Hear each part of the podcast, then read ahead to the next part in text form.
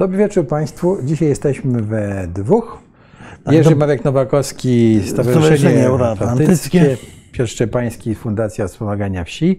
Proszę Państwa, dzisiaj będziemy mówili, tak sobie założyliśmy, że będziemy mówili o dyplomacji z wojną w tle. Ponieważ e, no, konflikty zbrojne to jest okres, w którym dyplomacja się ożywia.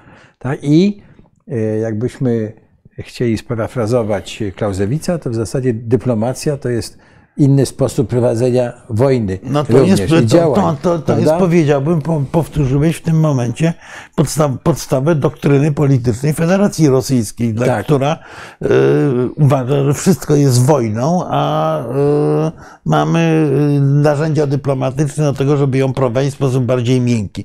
Ale mówiąc, mów- mówiąc serio, no, dyplomacja jest y, narzędziem. Dyplomacja jest narzędziem szczególnie użytecznym, potrzebnym w sytuacjach konfliktowych, bo wtedy, kiedy jest dobrze, to y, dyplomacja, wbrew temu, co mówił zresztą Charles de Gaulle, który twierdził, że dyplomaci się świetnie czują w czasie, kiedy jest dobrze. Y, Otóż Znaczy, tak, świetnie, się, czują, tylko bo są ma- niepotrzebni. Mają, bo mają czas na bankiety. To, I- i- muszę i- powiedzieć, że po wielu latach doświadczenia w dyplomacji y, mogę zapewnić, że po dziesiątym bankiecie czuje się do niego tak wielkie obrzydzenie, że to, to jest ostatnia rzecz, którą się chce, chce się robić. Tak, no ja sobie żartuję, bo praca w ambasadzie to jest jednak e, napięcie z, dnia na dzień, śledzenie w- wszystkiego i, prawda, i, i próba wyłapania każdej okazji, żeby wzmocnić czy załatwić coś dla swojego państwa. No tak, ale, oddaj- właśnie, właśnie mówisz o tej, o tej dyplomacji czasów pokoju czy spokoju, która w istocie polega na dwóch rzeczach. Na y, absorpcji informacji, czyli istotnie dyplomata nie powinien, broń Boże, siedzieć w ambasadzie, a to jest obecna praktyka notabene, bardzo częsta, tylko powinien nieustannie się spotykać z ludźmi, pozyskiwać wiedzę. Nie tak jak wywiad, ale pozyskiwać wiedzę o tendencjach, o myśleniu, o stylu działania elity danego kraju i raport, raportować do siebie. A z drugiej strony dyplomaci, dyplomata powinien być e, takim PR-owcem firmy o nazwie Rzeczpospolita Polska w wypadku polskiego dyplomaty, czyli kimś, kto e, nieustannie znowu na spotkaniach, wypowiedziach publicznych buduje pozytywny obraz swojego kraju i pozytywny obraz relacji swojego kraju z państwem rezydencji bądź z instytucjami, z którym, którym to państwo y, się posługuje. Tak, proszę Państwa, ja nie przywitałem e, Państwa wszystkich, ale e, serdecznie Państwa witamy. Witamy No, pani serdecznie. Katarzyna z kolei Tak. za- zaczęła od razu korespondencję od rzeczy rzeczywiście kluczowej, czyli celów.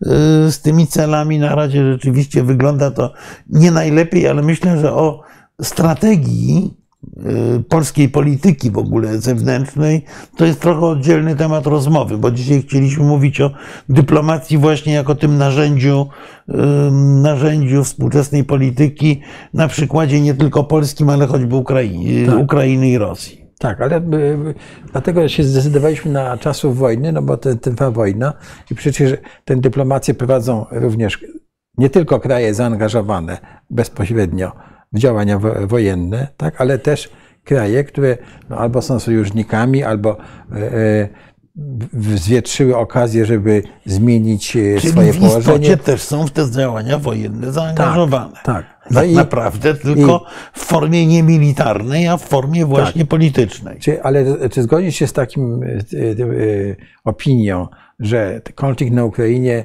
no, poruszył dyplomację w zasadzie wszystkich krajów na, na świecie? No tak, no to jest to, o czym zresztą rozmawi, rozmawialiśmy tutaj, że właściwie ten, ta, ta wojna e, doprowadziła do niesłychanie głębokiej przemiany w ogóle całego, całej polityki światowej. Wobec tego dyplomacja musi, ponieważ jest dziedziną usługową polityki, dyplomacja musi się do tej zmiany, do tej nowej sytuacji przystosować. Przystosować się na różne sposoby, bo no mamy czas pewnej żałoby po śmierci niesłychanie wybitnej władczyni, jaką była Elżbieta II w Wielkiej Brytanii. I tu już mamy takie właśnie dyplomatyczne sygnały z bardzo wysokiego szczebla. Tak? Z jednej strony wiemy, że na pogrzeb nie, nie pojedzie, sam mówi, że się nie wybiera, zdaje się, dlatego, że go nie, nie zaproszono Władimir Putin. No, to jest wydarzenie międzynarodowe pierwszej rangi. Wiadomo, że będą tam praktycznie wszyscy ważni ludzie współczesnego świata. Bez tego brak Putina pokazuje głębię izolacji Rosji, ale również pokazuje, że możliwości prowadzenia dialogu przez Rosjan, przynajmniej z tym światem zachodnim, który jest wciąż najbogatszy i najsilniejszy militarnie na świecie, są niesłychanie ograniczone. Nawet w takiej sytuacji ten najwyższy przedstawiciel władzy rosyjskiej do Wielkiej Brytanii na ten pogrzeb udać się nie może. Z drugiej strony dowiadujemy się, że do Londynu wybiera się cesarz Japonii. Mhm. Otóż mało kto pamięta, że cesarz Japonii zasadniczo nie podróżuje. To, jest, to są niebywale rzadkie przypadki, kiedy cesarz gdzieś jeździ. Cesarz nie uczestniczy w pogrzebach. Wobec tego to z kolei jest przekaz ze strony no, trzeciej jeszcze cały czas gospodarki świata, że jesteśmy solidarni z wami, ze światem no tak, zachodu. Ale, ale niezwykle ważnego państwa, jeśli chodzi o prawda, Indo-Pacyfik. No, tak? Na Indo-Pacyfiku potęgi militarnej, która teoretycznie nie ma armii, ale, ale jest jedną z najpotężniejszych chciałbym, żeby, militarnie. Chciałbym, żeby Polska miała takie siły obrony, tak. obrony na, na, tak, tak, jak to się na nich nazywa? Tak, nie, to jest obrona terytorialna. Obrona terytorialna, tak. jak, jak, jak, no nie, nie, ale Japończycy są producentem bardzo nowoczesnej broni i tak dalej, i tak dalej. To, to jest oczywiste. W każdym razie to z kolei jest przekaz też dyplomatyczny, że Japonia w tej nadzwyczajnej sytuacji, nadzwyczajnej z kilku powodów, między innymi rzeczywiście odejścia właśnie dość niezwykłej osoby, że Japonia łamie swoje niesłychanie sztywne zasady dyplomaty protokolarne po to, żeby zaakcentować swój, swój związek ze światem zachodu, mimo że na wschodzie.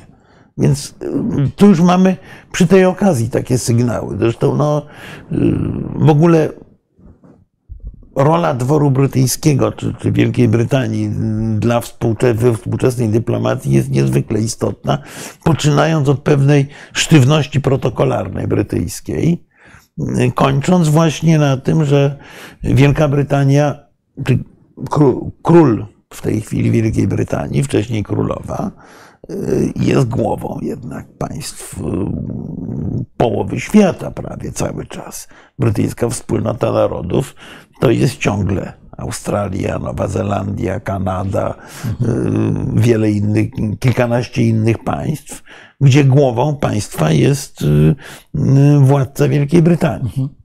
Mhm. No to takie już trochę chyba jest symboliczne, ale też trochę ma w sobie coś soft power, prawda? Że, no oczywiście. Że, to, że... Nie, no to na przykład zabawna, zabawna historia, bo przedstawiciele dyplomatyczni krajów wspólnoty brytyjskiej mają, nie mają statusu ambasadora Wielkiej Brytanii. Mhm. To są komisarze generalni, którzy mają wyższy status niż ambasador. Mhm. Na przykład ambasador jadąc wręczyć listy uwierzytelniające królowej Elżbiecie, poruszał się po ulicach Londynu konnym powozem. Mhm. Otóż komisarzom generalnym przysługiwał powóz zaprzężony w cztery konie. Ambasador dostawał dwa konie tylko do powozu, bo był niższej rangi od komisarzy generalnych. Y, to jest ta, było to takie celebrowanie przez Brytyjczyków przeszłej mocarstwo, supermocarstwowości, ale również celebrowanie pewnego bliskiego związku.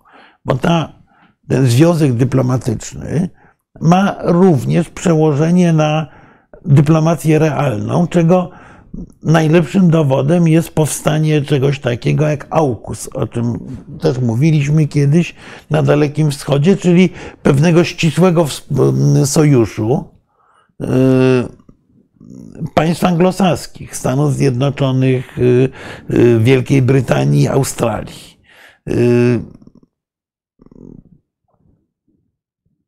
Chyba najbardziej takiego, te konstrukcji, która ma być pewną osią yy,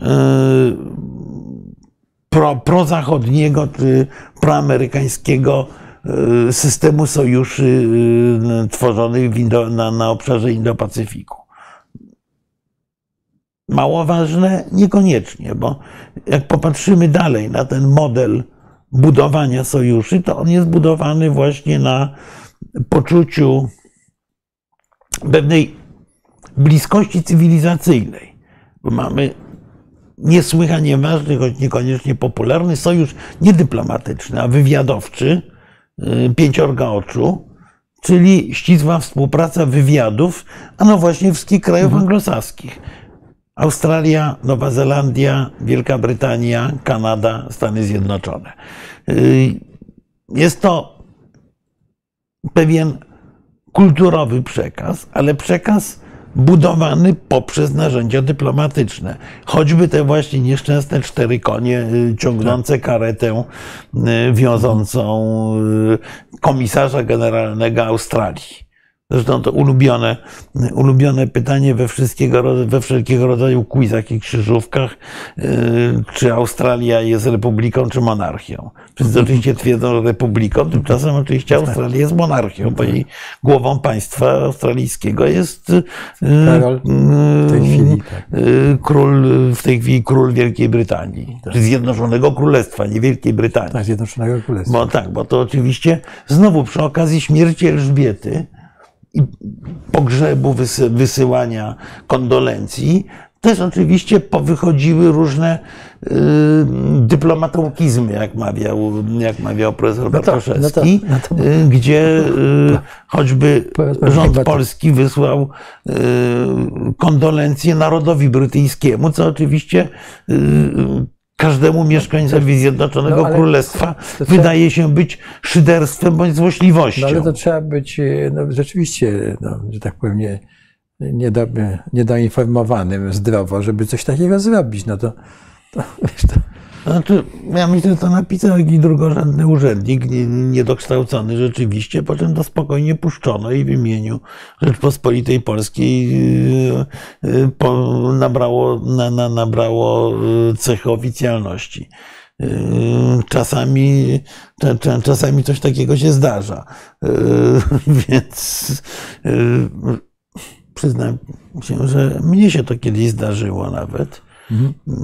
bo jakiejś, w jakiejś nieistotnej sprawie. Przygotowywałem e, list y, polskiego premiera do premiera Danii. Tak. Otóż e,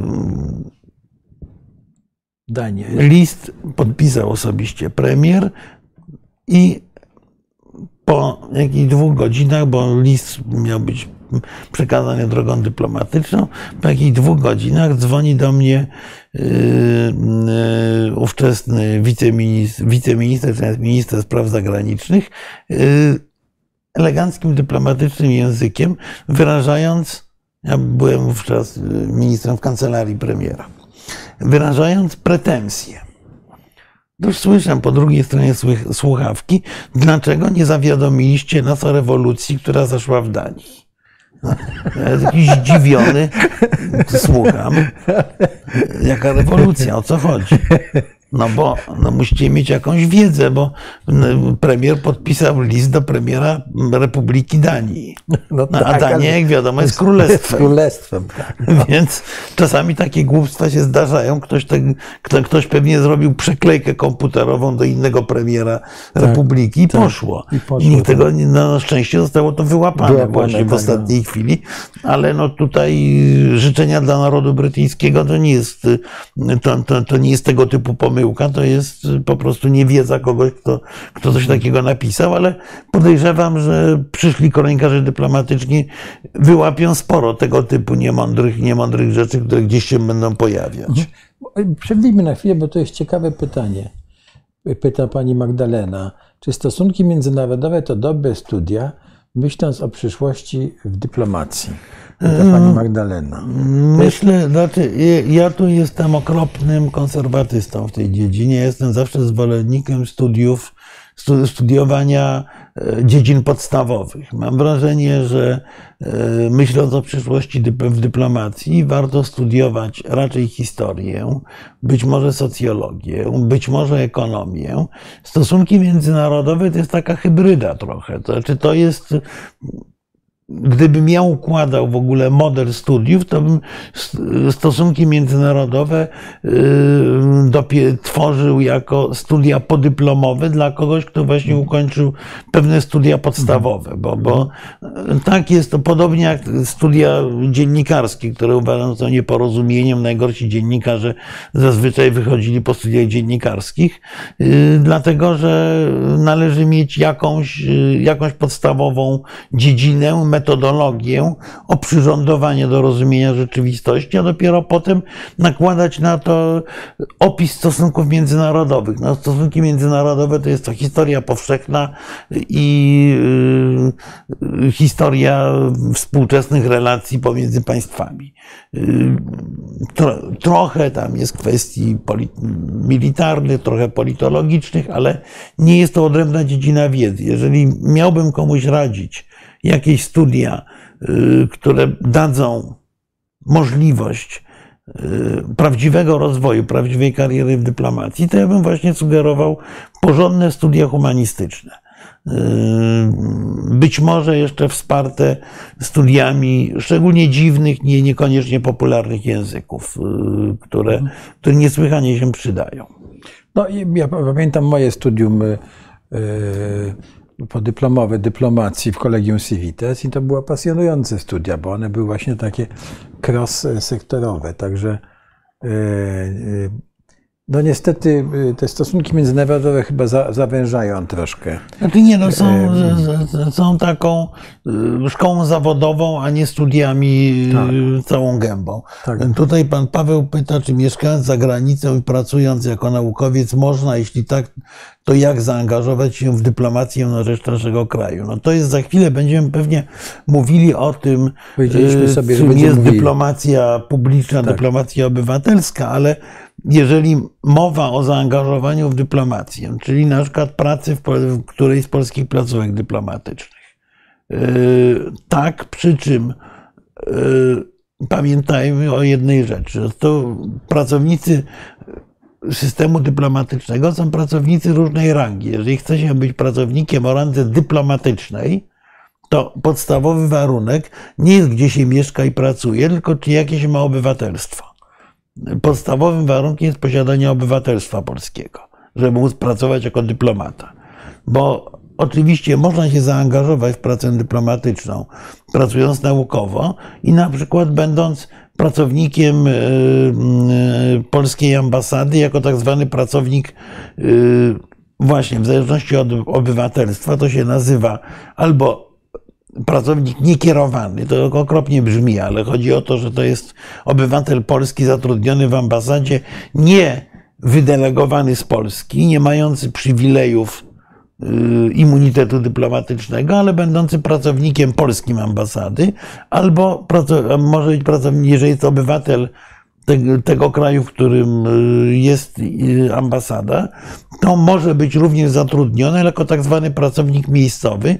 Pracownicy miejscowi podlegają pewnym ograniczeniom, na przykład, bo w każdej placówce dyplomatycznej ma pan, panie Pawle, strefy do których pracownicy mają dostęp. Otóż pracownicy yy, miejscowi nie mogą mieć dostępu do stref yy, yy, no, objętych klauz, klauz, tam, gdzie są na przykład yy, odczytywane dokumenty niejawne i tak dalej, i tak dalej. Do, do, do pewnej strefy nie mają, nie, nie, nie mają dostępu.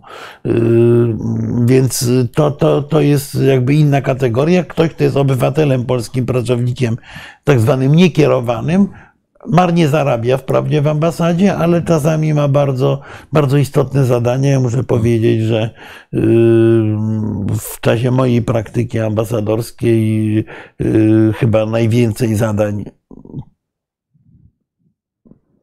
merytorycznych yy, właśnie realizowali ci pracownicy niekierowani.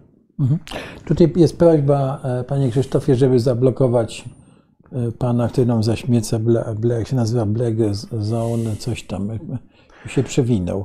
Tak, no tutaj pan, ta, tutaj pan Dominik powiada, że historia, na historii idą głównie ci, którzy nie wiedzą, co ze sobą począć, niewiele umieją. O, proszę pana. Ja bym... Jako, jeżeli obraziłem absolwentów stosunków międzynarodowych, nie, wręcz przeciwnie. Stosunki, powtarzam, stosunki międzynarodowe to powinny być studia drugiego szczebla dlatego że jest to pewna specjalizacja, a jeżeli są to jedyne studia, to nie dają metodologii. Metodologia odczytywania rzeczywistości to, jest metod, to mogą być, to jest metodologia historyczna, to jest metodologia socjologiczna, psychologiczna, filozoficzna. Ale... Nie słyszałem o oddzielnej metodologii stosunków międzynarodowych, czy choćby politologii. Tak. Bo studia mają, mają nie nauczyć pewnego kwantum wiedzy, tylko mhm. dać narzędzia. Mhm. Więc y, y, ja tylko chciałem zwrócić uwagę na przykład, że w tej chwili no, bardzo istotną częścią stosunków międzynarodowych są zagadnienia związane z rzekami i wodą. Tak więc e, zresztą zawsze były, tak? bo pierwszy taki e, akt międzynarodowy dotyczył żeglugi na Rejnie. Tak? I trzeba było wiedzieć, jak ta rzeka płynie, że ona się przemie, zmienia swój bieg i tak dalej, i tak dalej. Więc e, no, trzeba, to jest naprawdę, żeby być dyplomatą, trzeba być takim cross sektorowym e, tak. przy, przygotowany i poszerzać swoją wiedzę ciągle. I my naprawdę nie, chcieli, nie chcielibyśmy nikogo obrażać, ale ja sobie wyobrażam stosunki międzynarodowe, tak, nie, nie ale, ale, ale studium podyplomowe, potem poszerzające. Znaczy nie, stosunki też, tak. międzynarodowe powinny być w ogóle studium podyplomowym. No, tak, wie, tak. Y, ja mam konserwatywne podejście do, do, do studiów akademickich. Uważam, że y, ten model, w którym już studiuje się nieomal fryzjerstwo w Stanach Zjednoczonych, chyba są zresztą nawet studia z fryzjerstwa, jest pewną przesadą, bo y, to powoduje ograniczenie ograniczenie, y, ograniczenie y, modelu analizy intelektualnej, a ja bym to tak powiedział, ale y, nie, nie, nie każdy się musi ze mną zgadzać, chyba większość się nie zgadza, bo, bo właśnie idziemy mhm. raczej w kierunku mm, pogłębiania specjalizacji, ale no jest to kwestia trochę, trochę obok. Pamiętajmy, jak wygląda rozmowa, jak wygląda argumentacja dyplomatyczna. Argumentacja dyplomatyczna w czasie rozmowy nader często, i stąd zacząłem od historii, nader często jest odwołaniem się do y, modeli, przykładów historycznych. Zresztą bardzo często są to spory, które mają bardzo długie korzenie historyczne. Wobec tego znajomość historii, znajomość metodologii historycznej ułatwia pracę dyplomaty, szczególnie na wysokim szczeblu. Podobnie rzecz ma się z y, ekonomią, dlatego że oczywiście w naturalny sposób ogromna część relacji międzynarodowych wiąże się z, y, ze sprawami gospodarczymi. Mamy oczywiście potężny blok prawa międzynarodowego, przy czym pamiętajmy, że Mm, przy czym, że o tym, że prawo międzynarodowe podlega bardzo dużej ewolucji i że oczywiście specjalista prawa międzynarodowego czasami tymi formułami prawnymi bywa ograniczony, ale oczywiście znajomość prawa jest, jest niezbędna w dyplomacji to, co pan Dominik, y, y, y, kończąc tę, tę, tę debatę trochę, bo, bo, bo to ucieka od, tej, od tego głównego nurtu naszej no, rozmowy, wrócimy, tak. ale koń, koń, kończąc tę, tę, tę debatę, znajomość języków powinna być elementem równoległym do, do, do kompetencji. Niestety znam zbyt wielu ludzi, którzy znają dużo języków, których nie mają nic do powiedzenia. Tak. Więc oczywiście nie można być dyplomatą nie znając języka. Właściwie można, tylko to wtedy jest nie dyplomacja, jak kpina z dyplomacji, bo, bo po prostu trzeba się komunikować Ale z trzeba ludźmi. mieć też coś do powiedzenia. To jest dlatego, że dy- dyplomata, to ja pamiętam ze swojej praktyki, tak?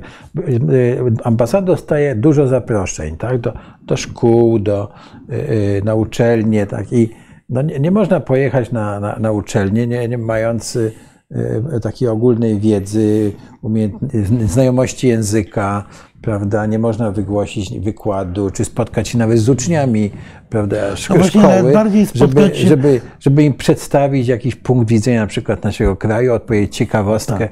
Więc trzeba wiedzieć o swoim kraju dużo, o kraju, w którym się jest i w ogóle o świecie. To, Przy tym jeszcze wygłosić wykład to można nawet z tłumaczem, ale kluczowe przecież w praktyce dyplomatycznej jest, są tak zwane spotkania kuluarowe. kulary, no wszystko się toczy w kularach. Tak. Yy, Tutaj, pa, tutaj prosili y, o, ktoś prosił o to, żeby anegdotę jakąś powiedzieć. no ale to anegdota mówimy nieustannie, no to jeżeli mówimy o tej znajomości języków, to sięgając do osób, które już nie są czynne w polityce, aczkolwiek czasami się wypowiadają, to yy, yy, serdecznie były rosyjski minister spraw zagranicznych Andrzej Kozyriew, zresztą ostatnio wystąpił z bardzo ostrą krytyką Putina.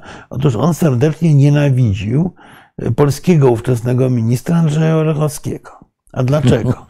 Ano dlatego, że na różnych spotkaniach międzynarodowych, oczywiście Kozyriew jako przedstawiciel Rosji był niesłychanie wysłuchiwany, natomiast jego angielski był takim angielskim bardzo szkolnym i topornym.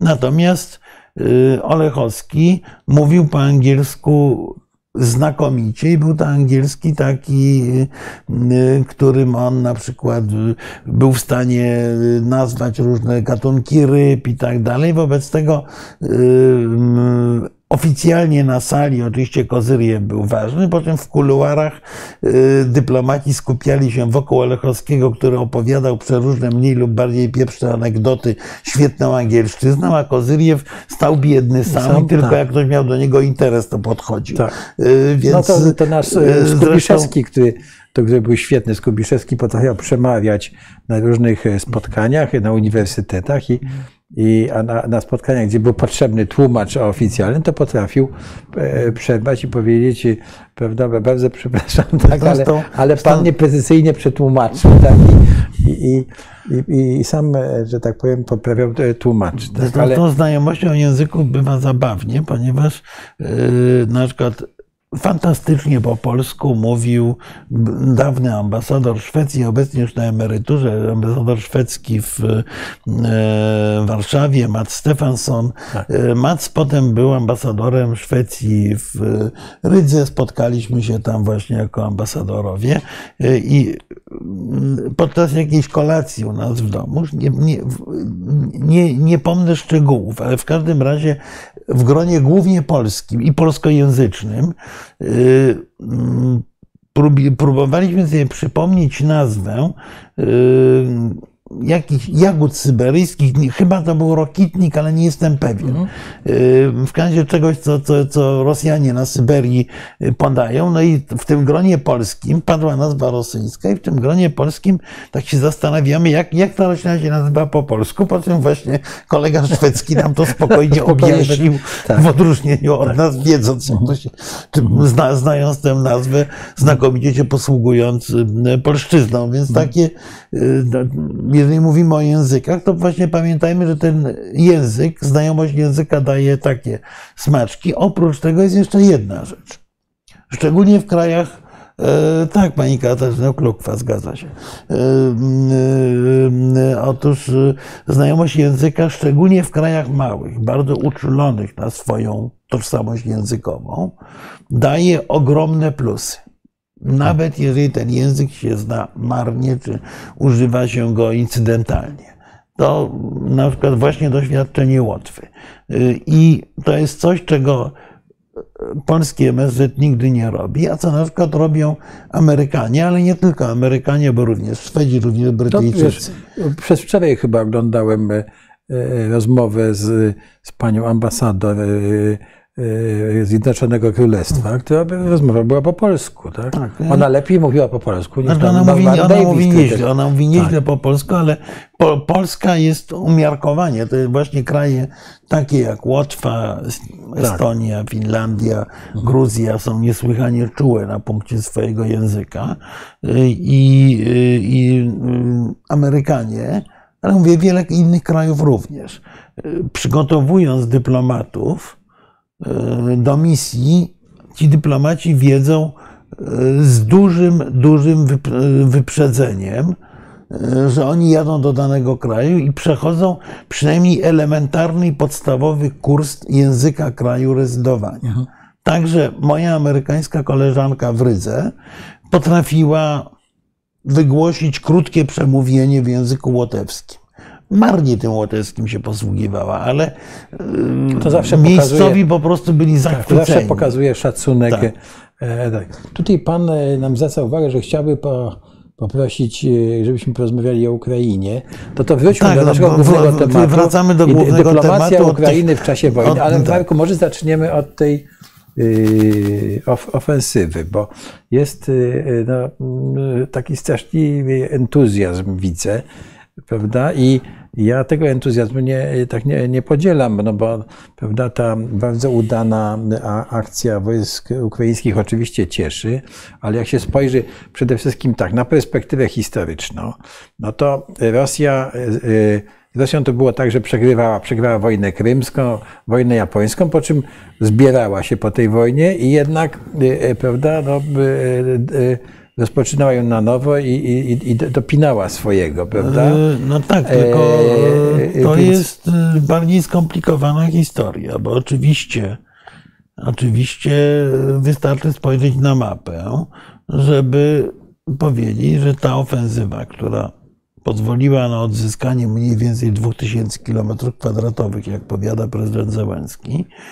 ta ofensywa jest właściwie wykorzystaniem pewnej słabości yy, logistycznej wojsk rosyjskich. Rosjanie spodziewając się ofensywy na południu, gdzie znajdują się miejsca kluczowe z punktu widzenia strategii w ogóle wojny na, w, w Ukrainie. no bo jest ten korytarz. Yy, Przesunęli tam, zdaje się, wojska, zostawili wojska yy, no, kompletnie nieprzygotowane na odcinku charkowskim, mniej, mniej dla Rosjan istotnym. Wobec tego i tam poszło z dużymi sukcesami poszła ofensywa ukraińska, znakomicie.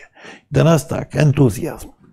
Ten entuzjazm ma yy, pewne Czy plusy. jest, czy jest częścią też Jest częścią oczywiście dyplomacji. wojny dyplomatyczno-propagandowej, to jest absolutnie jasne. Natomiast to jest pewien cios w morale i psychologii armii rosyjskiej i tak już zachwiane. Bo wojna w Ukrainie musi w zasadzie na pewno zakończyć się przy stoliku dyplomatycznym nie ma zbyt wielkich możliwości na to, żeby Ukraina pokonała Rosję w ten sposób, że nie wiem, Ukraińcy wkraczają do Moskwy, na Ural, yy, Rosja jest zmuszona do bezwarunkowej kapitulacji. To jest raczej scenariusz No nie, żonka, kompletnie no. science fiction. Yy, Wobec tego ta wojna i z kolei coraz mniejsze są możliwości, że Rosja zajmie całość Ukrainy. Wobec tego musi się zakończyć przy stoliku dyplomatycznym. I w istocie to, co robią żołnierze na froncie, jest przygotowaniem do negocjacji, doprowadzeniem do sytuacji, w której dyplomaci, siadając do rozmów pokojowych, będą dysponowali yy, atutami merytorycznymi, atutami wynikającymi z działań zbrojnych. Więc w tym sensie to uderzenie ukraińskie, sukcesy armii ukraińskiej są na pewno bardzo ważne. I są ważne jeszcze z jednego powodu. Otóż, e, jeżeli, jeżeli e, Ukraina ma odnieść znaczący sukces, to w istocie musi sprowokować coś na kształt przewrotu pałacowego bądź zmiany władzy w Rosji. Otóż porażki y, osłabiają władzę autorytarną dużo bardziej niż osłabiają władzę demokratyczną. Bo władza autorytarna, taka, tak, w takim modelu jak rosyjski, cieszy się poparciem obywateli, dlatego że jest sprawcza, że gwarantuje sukcesy, zdobycze. To nie jest przypadek, że fale popularności e, Putina Tak. wz- wzrastały po wojnie w Gruzji, po zajęciu Krymu y, i po rozpoczęciu wojny y, z Ukrainą. Więc y, w momencie, kiedy ten autorytarny przywódca ponosi porażkę, to część elit politycznych zaczyna wypowiadać mu posłuszeństwa. No a poza tym taka porażka oczywiście jest czynnikiem wzmacniającym szanse na rozwiązanie dyplomatyczne akceptowalne również dla Ukrainy. Bo pamiętajmy, że dyplomacja, jeszcze raz powiem, jest dziedziną usługową. Dyplomacja rozstrzyga o ko- zakończeniu konfliktów. Zawsze. Nawet drugiej, drugą wojnę światową, nawet Mhm. Nie, no te pokój- różne pokój niemądre ryski, wyskoki. No tak tak, ale te różne niemądre wyskoki, na przykład z, dotyczące reparacji, wynikają między innymi z tego, że y, po II wojnie światowej dyplomaci mnóstwo rzeczy pozostawili nieustalonych. Mieliśmy dyplomatyczne konferencje, dyplomatyczną konferencję w Poczdamie, która zapowiadała międzynarodową konferencję pokojową, taką na, w modelu konferencji wersalskiej, która się nigdy nie odbyła. Mhm. Wobec tego mnóstwo rzeczy pozostało w zawieszeniu. Mhm. Czyli powiedziałbym, że nawet wojny zakończone bezwarunkową kapitulacją którejś ze stron i tak wymagają, powiedziałbym, wykończenia dyplomatycznego. Tak, tak. Więc y, rola dyplomacji w y, zamykaniu konfliktów jest absolutnie kluczowa. I na razie w relacjach rosyjsko-ukraińskich dyplomacja właściwie milczy. Ale chciałbym Cię zapytać, żebyśmy tak yy, dokonali takiego podsumowania czy przeglądu tych metod y, dyplomatycznych Ukrainy, jakie oni prowadzą w tej wojnie. Tak? Na przykład w stosunku do nas, no, prawda, e, e, e, no, nie deklaracja, że 100 tysięcy ton węgla nam No sprzedano. tak, no, To, y, no ale to no- 100 tysięcy ton węgla to, to taką klasyczną dyplomatyczną operacją to było Mhm. to przyznanie szczególnego statusu obywatelom Tak. polskim, znaczy szczególnego statusu, który de facto no, umożliwia pracę w ogóle na Ukrainie, Tak. tam pobyt dłuższy i tak dalej, czyli to, co obywatele ukraińscy otrzymali od Polski w istocie, no ale Mhm. w sytuacji konfliktu. Polacy dostali w sytuacji, kiedy nie są ofiarą konfliktu. Tak. To było klasyczne takie działanie ale w stosunku dyplomatyczne. do innych, jeszcze w w stosunku do świata. Tak, no, klasyczne, ale to dyplomacja bardzo lubi posługiwać się działaniami, które kogoś wyróżniają. Bo to zazwyczaj mało kosztuje, a jest bardzo dobrze odbierane. E, To są tak. No, ale sympatyczne też No jest. tak, no ale to są sformułowania w różnych dokumentach, że jest sojusz strategiczny, że najwyższe uprzywilejowanie i tak dalej, prawda?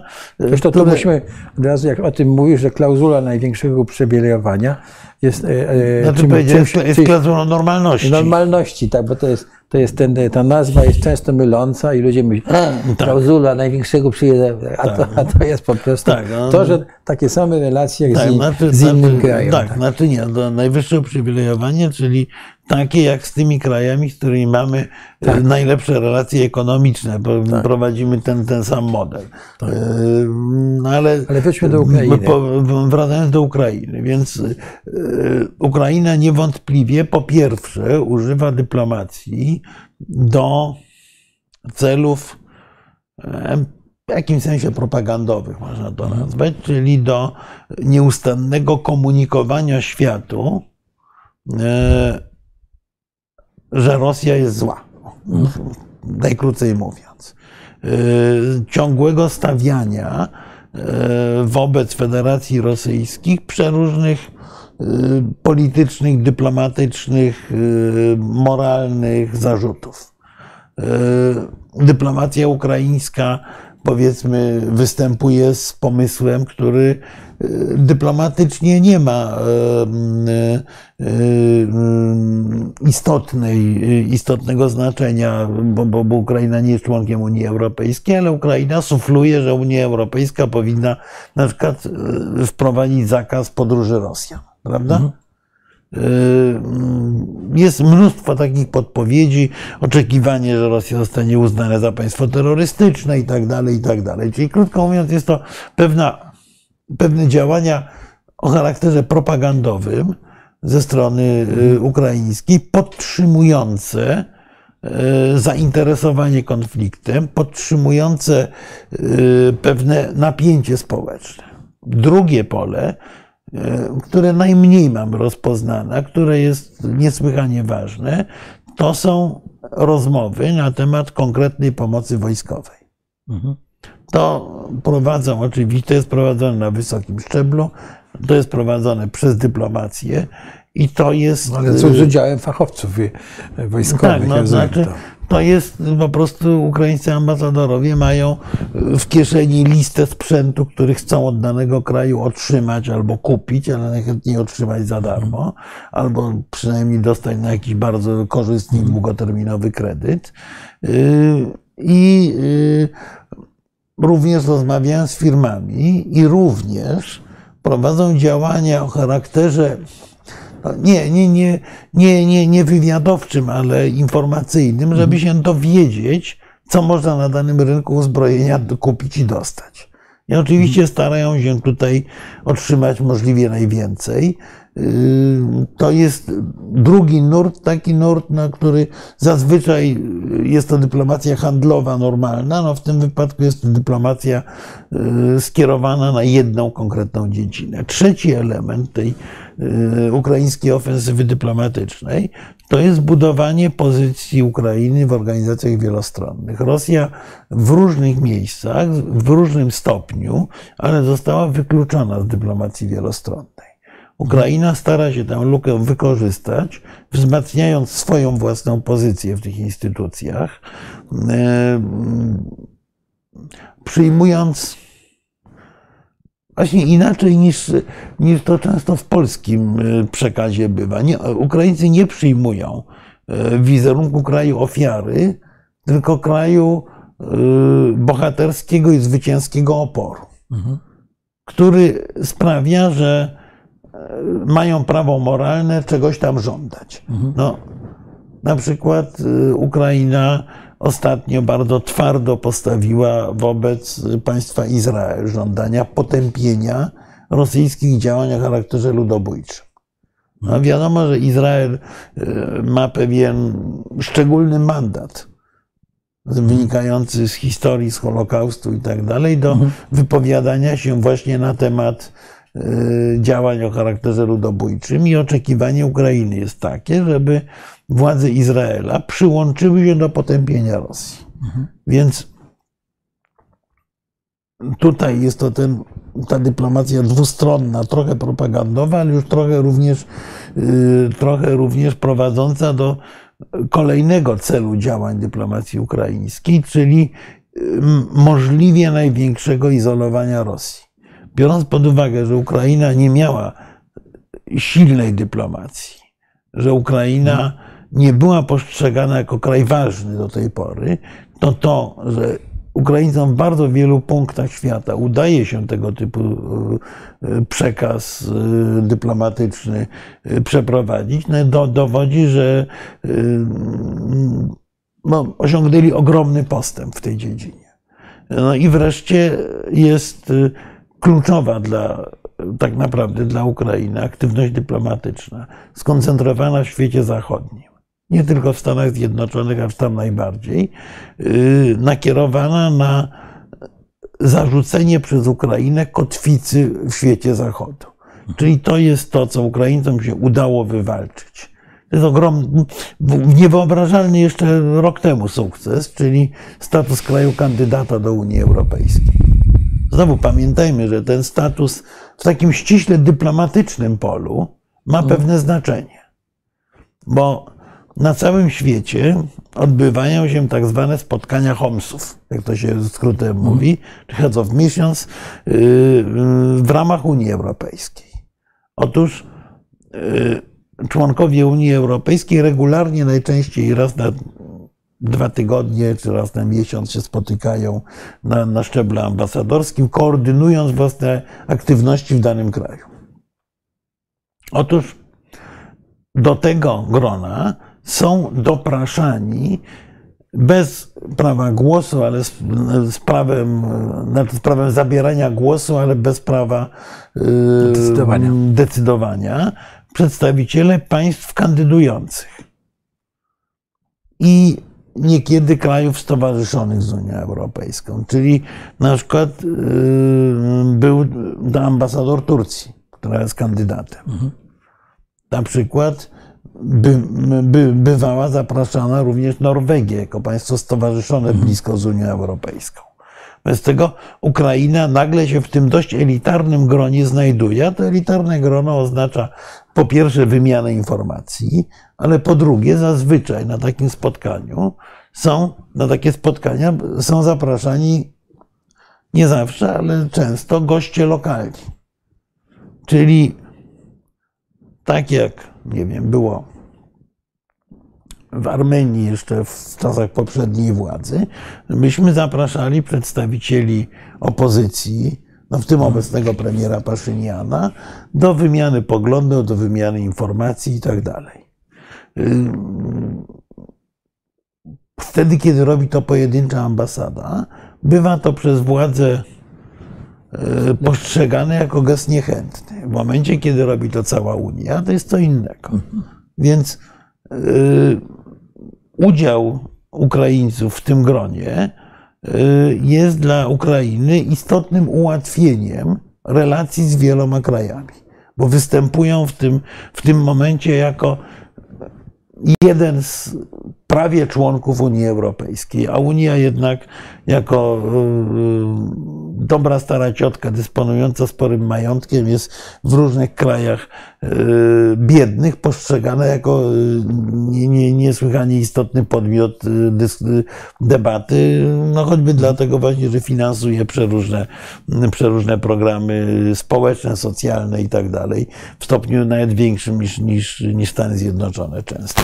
Czy zauważyłeś działania e, dyplomacji ukraińskiej w stosunku na przykład do Chin, czy e, Turcji, czy takich. No, e, W wypadku Turcji, no to jest oczywiście bardzo daleko posunięty dialog, ale pamiętajmy, że Turcja próbując utrzymywać, tak jak to deklaruje prezydent Erdogan, równy dystans dla obu stron konfliktu, yy, Turcja jednocześnie bardzo dużo zainwestowała w poprzednich latach we współpracę z Ukrainą.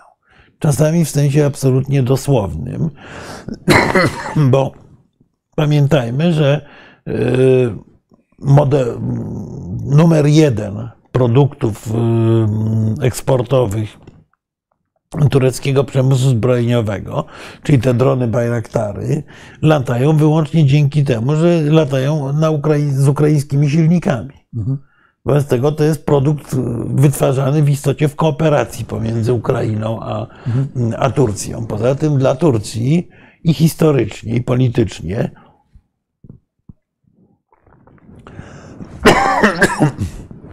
przepraszam, i historycznie, i politycznie sprawą absolutnie kluczową jest kwestia Krymu E, i podziału wpływów na Morzu Czarnym. Wobec tego, przepraszam Państwa, coś, e, e, chwila chrypy, ale dla Turków nie do przyjęcia jest aneksja Krymu i Turcja to cały czas powtarza. Jak mówię, między innymi ze względu na historię, toczenie o ten, toczącą się o ten, o ten Krym w przeszłości wojnami z Rosją, ale również Turcja nie chce dopuścić do tego, żeby Morze Czarne stało się morzem wewnętrznym Rosji, ponieważ posiadanie cieśnin, Dardanelle, Dardaneli i Bosforu jest jednym z głównych atutów politycznych Turcji. Więc Turcja utrzymuje tutaj pewien balans, a z kolei dla Ukrainy, po pierwsze, Turcja jest właśnie istotnym e, eksporterem broni, bardzo ważnym. No i po drugie trzyma to okno na świat. Po drugie, e, po drugie, Turcja jest dla, z punktu widzenia Ukrainy wygodnym miejscem negocjacji. Bo zwróćcie Państwo uwagę, że e, jeśli mówimy o relacjach, o negocjacjach dyplomatycznych pomiędzy Rosją a Ukrainą, to mieliśmy w pierwszej fazie, kiedy Rosjanie stali pod Kijowem, e, wymusili na Ukraińcach, żeby rozmowy dyplomatyczne toczyły się na terenie Białorusi. Co, czego zasadniczo Ukraińcy nie, e, nie akceptowali, ale musieli na to przystać, bo byli w sytuacji niezwykle trudnej wojskowo. Z kolei, Wtedy, kiedy... z kolei rozumiem, Rosja tak chciała kontynuować jakieś formaty mińskie i takie.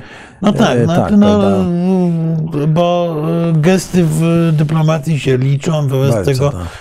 E, starano się Ukraińców wrzucić na kolana po prostu.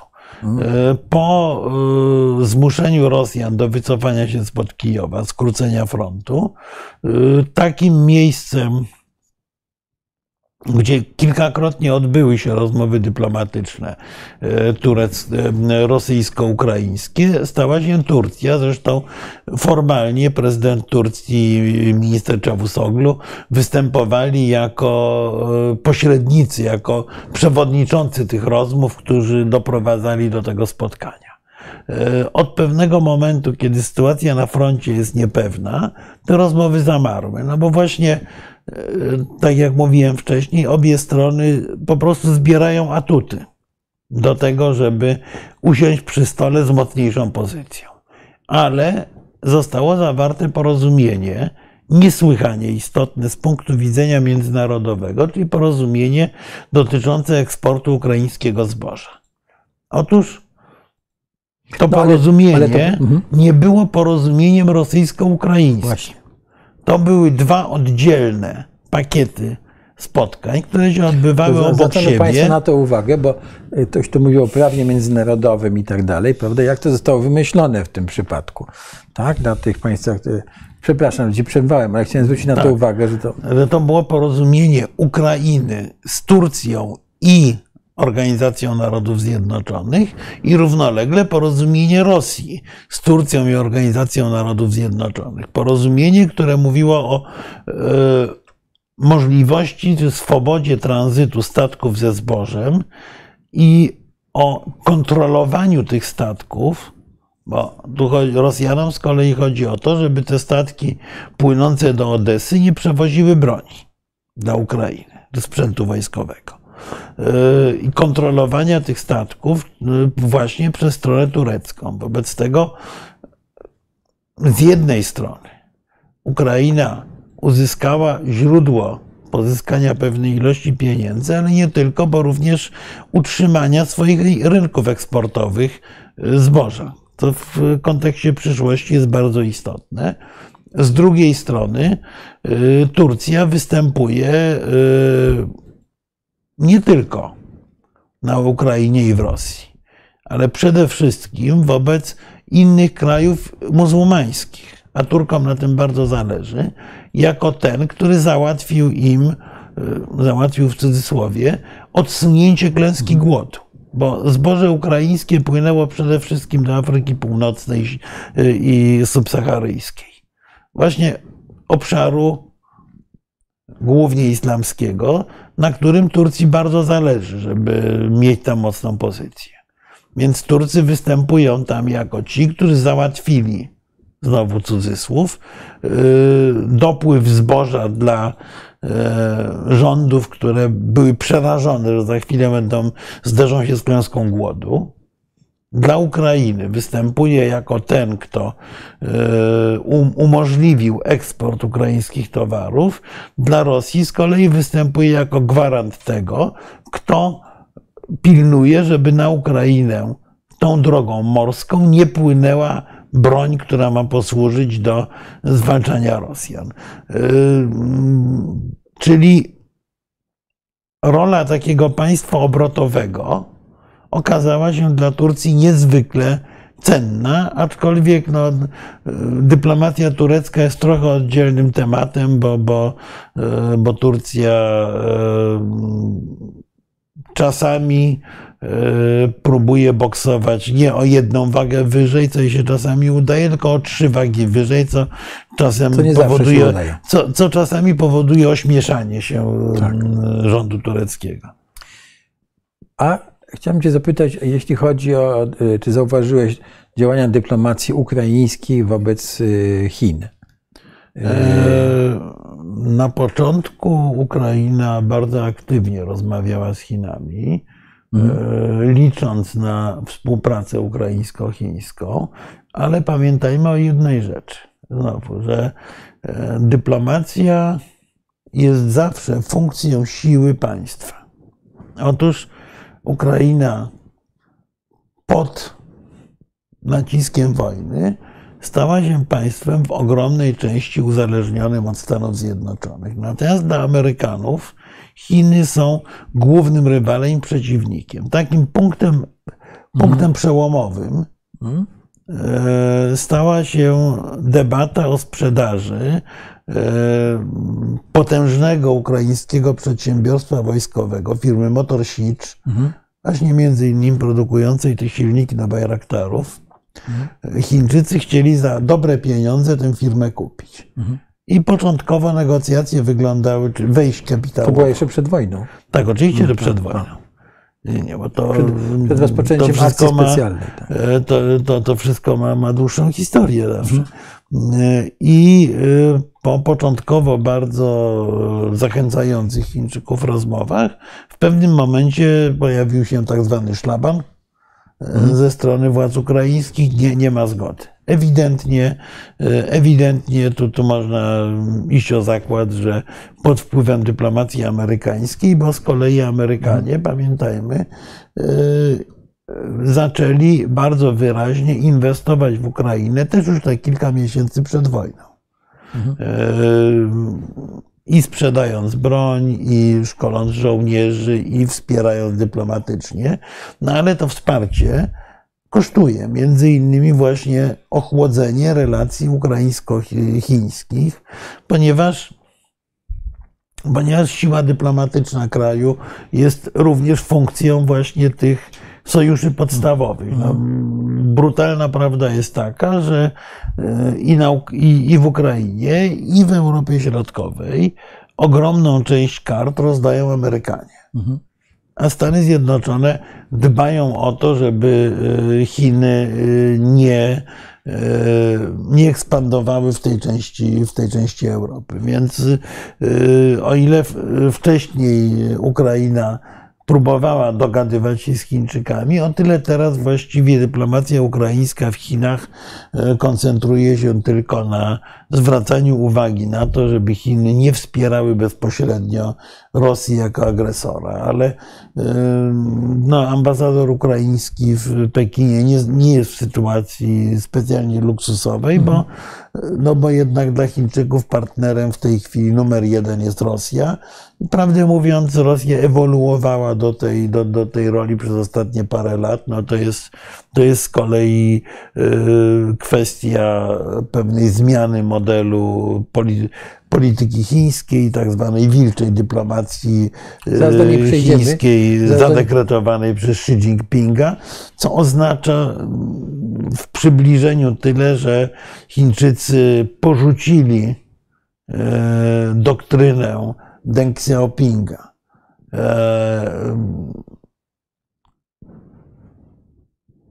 ograniczania swojej roli międzynarodowej, przynajmniej na tym poziomie właśnie ściśle politycznym i ekspansji gospodarczej, na rzecz y, dużo twardszej dyplomacji żądającej uznania Chin za równoprawne supermocarstwa. Tak, ale mieliśmy to spotkanie na Alasce, słynne, prawda, gdzie można to znaleźć w internecie, gdzie no widać, prawda, jak ci, ci chińscy dyplomaci e, jak gdyby są e, nie- nieuprzejmi i stawiają żądania.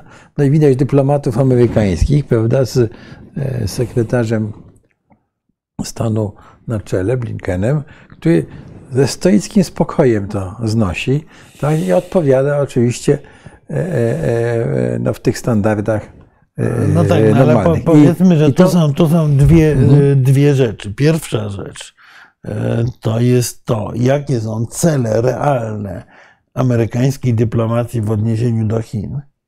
A po drugie, e, to jest kwestia pewnego e, innego stylu, innego modelu myślenia o dyplomacji, o, w ogóle o relacjach międzynarodowych w świecie zachodnim, w szczególności anglosaskim i w świecie mm, wschodu, e, czy Chin, czy Rosji. Otóż e, anglosasi e, postrzegają dyplomację w ogóle, czy relacje międzynarodowe jako pole poszukiwania kompromisu. A z kolei w tradycyjnym myśleniu rosyjskim, a po części również Tutaj właśnie chińskim, uwagę, tak. to jest y, kwestia y, win-win, czyli ktoś wygrywa, ktoś przegrywa. Y, Więc kompletnie inne, innej metodologii. Ci stosują Dogadanie nie, się. mm, Powiedzmy, że mówiąc skrótem, świat zachodu stosuje myślenie Clausewitza, że wojna jest przedłużeniem polityki, natomiast myślenie rosyjskie i chińskie jest to odwrócony Clausewitz, że polityka jest w istocie jednym, z jednym ze sposobów prowadzenia wojny. No dobrze, to teraz się To zapytam. Marek Budzi zwrócił Tak, uwagę zwrócił, na tak. to, że e, w e, myśleniu rosyjskim wszystko jest wojną. Nawet Czyli- taką książkę. Ale czy zauważyłeś coś takiego? Bo zapytam Cię teraz o dyplomację rosyjską z e, czasu wojny, tej, tej, tej wojny. Czy zauważyłeś coś takiego, że oni się stali no bardziej roszczeniowi, dyplomaci rosyjscy? Nie. Nie, oni zawsze A jak, a jak byli. Rosja prowadzi w takim razie Oni swoją? zawsze tacy byli. No, dyplomacja rosyjska znowu z tym krótkim interludium Tak. e, jelcynowskim jest dyplomacją, która, e, którą pięknie e, opisano, choć nie, nie elegancko, przepraszam szczególnie panie tutaj obecne, jako dyplomację kamiennej dupy. E, Tą e, kamienną dupą nazywano Mołotowa, czyli jako kogoś, kto siadał, wysuwał żądania i, i, i nie widział powodu, żeby negocjować. No to był model dyplomacji sowieckiej, y, który wrócił w, y, w wykonaniu, w wykonaniu Rosji. Rosja stawia żądania, stawia ultimata y, i Grozi, tak? nie widzi powodu, żeby poszukiwać kompromisu do momentu, kiedy nie spotyka się z odpowiedzią w postaci nagiej siły. To jest właśnie ta dyplomacja, e, która jest w istocie narzędziem prowadzenia permanentnej wojny. I tak zaczęła wyglądać wilcza dyplomacja Chin. Chińczycy No zdawali się e, naśladować ten, ten model dyplomatyczny Rosji, który przez pewien czas przynosił nawet nie najgorsze dla Rosjan rezultaty. No bo,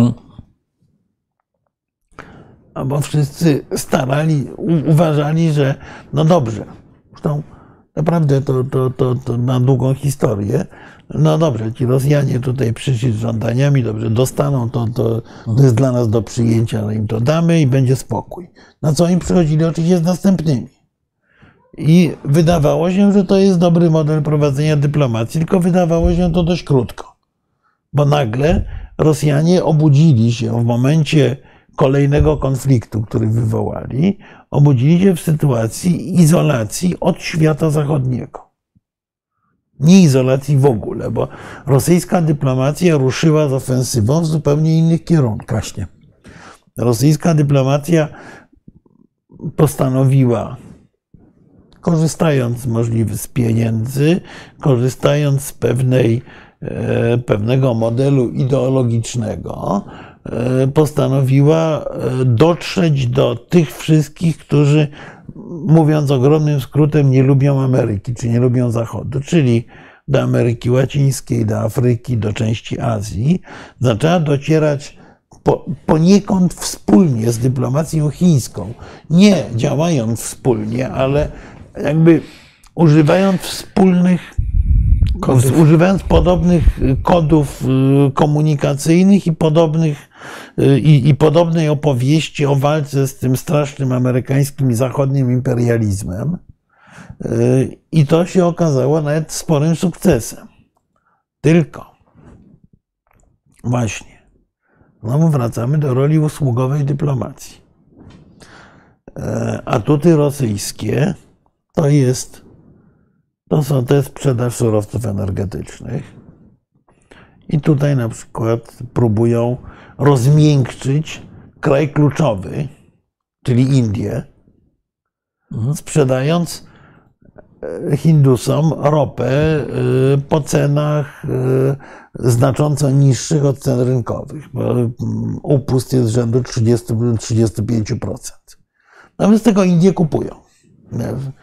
Trudno im się dziwi, że, że, że, że Wiesz, kupują. ropę musisz sprzedawać, bo w większości tej produkcji nie możesz zatrzymać. Wiesz, No nie, no jeszcze bardziej z gazem. To jeszcze jest to pewnie z prawda, gazem. Musisz tylko- wydobywać, bo inaczej się y, coś tam Tylko- zatka, zepsuje. że- Tak, tylko że gazu do Indii się nie wyśle i z gazem jest problem, bo już Rosjanie w tej chwili go palą e, intensywnie w powietrzu, co, co oczywiście podgrzeje jeszcze klimat. E, a e, ropę można jeszcze jako tako dostarczyć i oczywiście na rynku światowym ropy jest sporo. E, Wobec tego Rosjanie mogą przebijać cenami. No dobra, no to sprzedają i, i, i powiedzmy, że te kraje, które potrzebują ropy, y, a które nie mają jakichś ścisłych związków politycznych z Zachodem, tę ropę na razie kupują. Y, Natomiast y, wygląda na to, że Rosjanie nie mają atutów w postaci pieniędzy i technologii, które są potrzebne krajom Afryki, Ameryki Łacińskiej i zaczynają pomału, krok po kroku ten wyścig przegrywać, mimo że z punktu widzenia na przykład różnych dyktatorskich rządów, których tam jest sporo, e, Rosja ma wielką zaletę, bo Rosja nie pyta, jak się rządzi krajem, tylko mm, dosta, człowieka. dostarcza, do, dostarcza broń, ropę i, No. i, i ewentualnie najemników, aczkolwiek tych najemników ostatnio wycofuje gdzie się da, bo im brakuje, bo Rosjanom brakuje ludzi na froncie ukraińskim.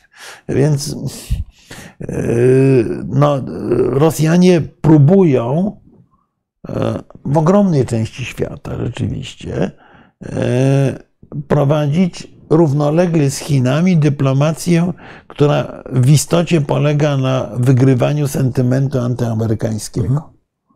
E, Czy antykolonialnego, gdzie niegdzie w Afryce, czyli antybrytyjskiego, antyfrancuskiego, no generalnie antyzachodniego.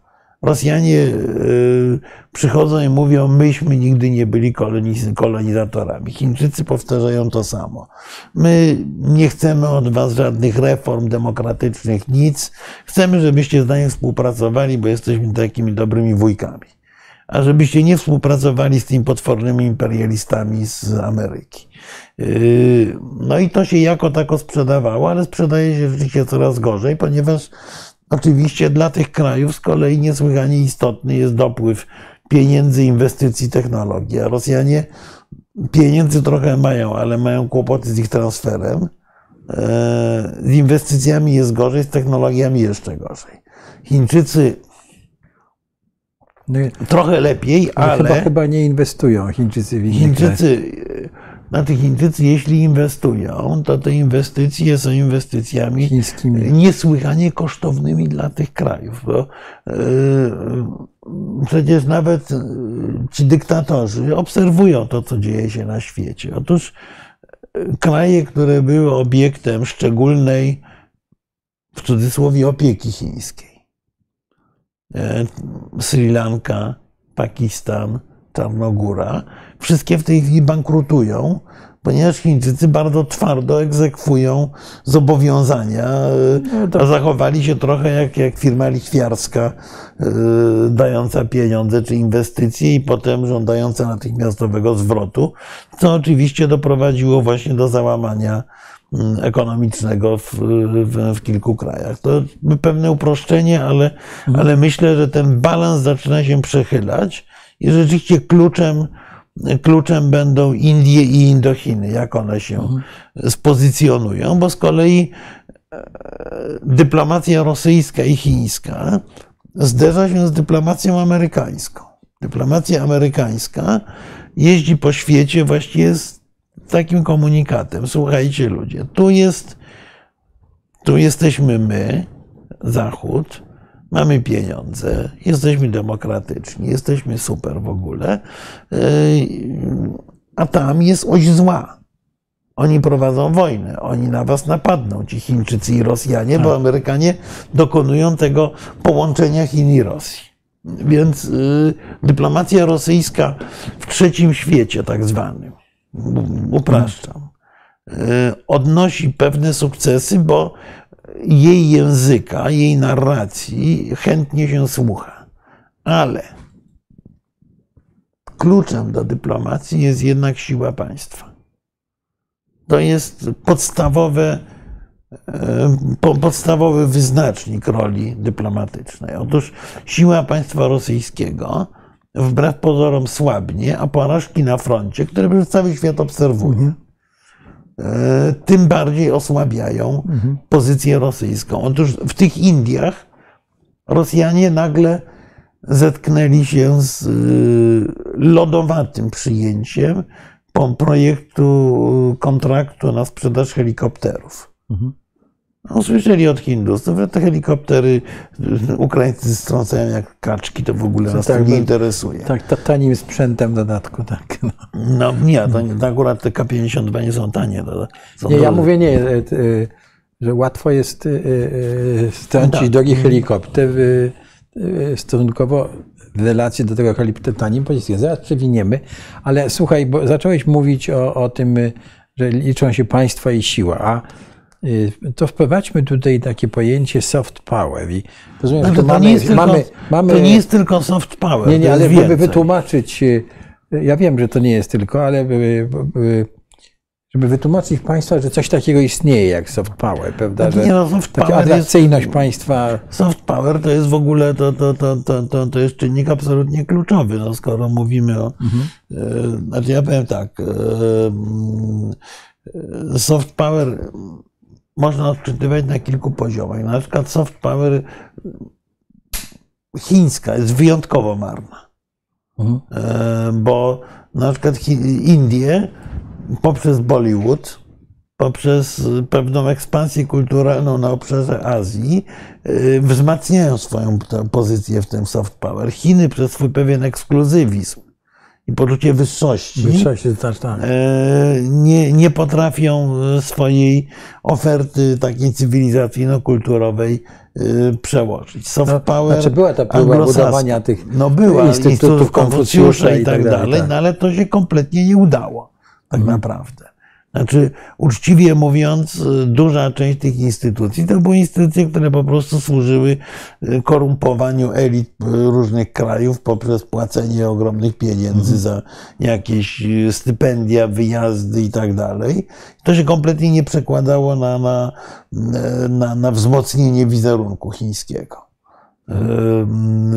wzmocnienie wizerunku Chin jako kraju przyjaznego, kulturalnego, otwartego i tak dalej, bo z tym, z tym cały czas y, Chińczycy mają kłopoty. Ale, ale soft power rosyjska na przykład w tej chwili jest w jakimś sensie falsyfikowana, bo y, to jest debata, która toczy się również w Polsce, ale daleko nie tylko w Polsce.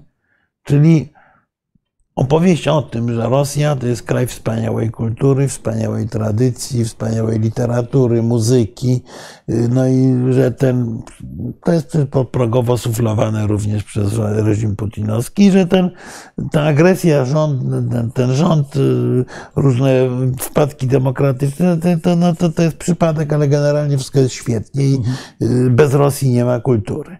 Na co z kolei Ukraińcy zaczęli odpowiadać nie tylko pokazując e, tą, ja wiem, szowinistyczną twarz kultury rosyjskiej, dość mocną. No nie, no, przykład Dostojewskiego jest pierwszy z brzegu, który był takim czarnosecinnym nieomal wielkorusem. E, to nie zmienia faktury wielkim pisarzem, ale, ale Ukraińcy pokazują jakby publicznie to, że to się i to zaczyna docierać do opinii publicznej, nie tylko w Polsce, że ta rzekomo wielka kultura rosyjska jest jednym z e, fundamentów rosyjskiego imperializmu. Ale zaczęli ciekawszy model stosować, mianowicie e, opowieść o tym, że ta wielka kultura rosyjska nie jest wielką kulturą rosyjską. Że Gogol, e, Buchakow, ktoś tam jeszcze pochodzą z Ukrainy przecież. Że to nie, Rosjanie sobie to zawłaszczyli. Krótko hmm. mówiąc, że Rosja ukradła dziedzictwo kulturowe krajom ościennym i próbuje na tym budować swoje imperium.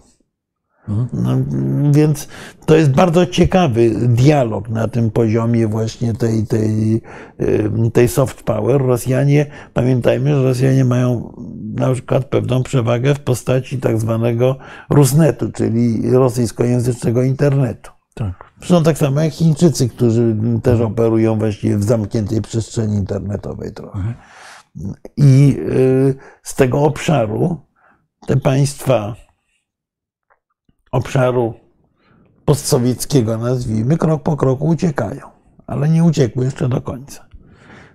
Wszelako walka o soft power to jest tylko jeden z elementów tej siły dyplomatycznej. Podstawą jest jednak siła ekonomiczna i znaczenie polityczne państw.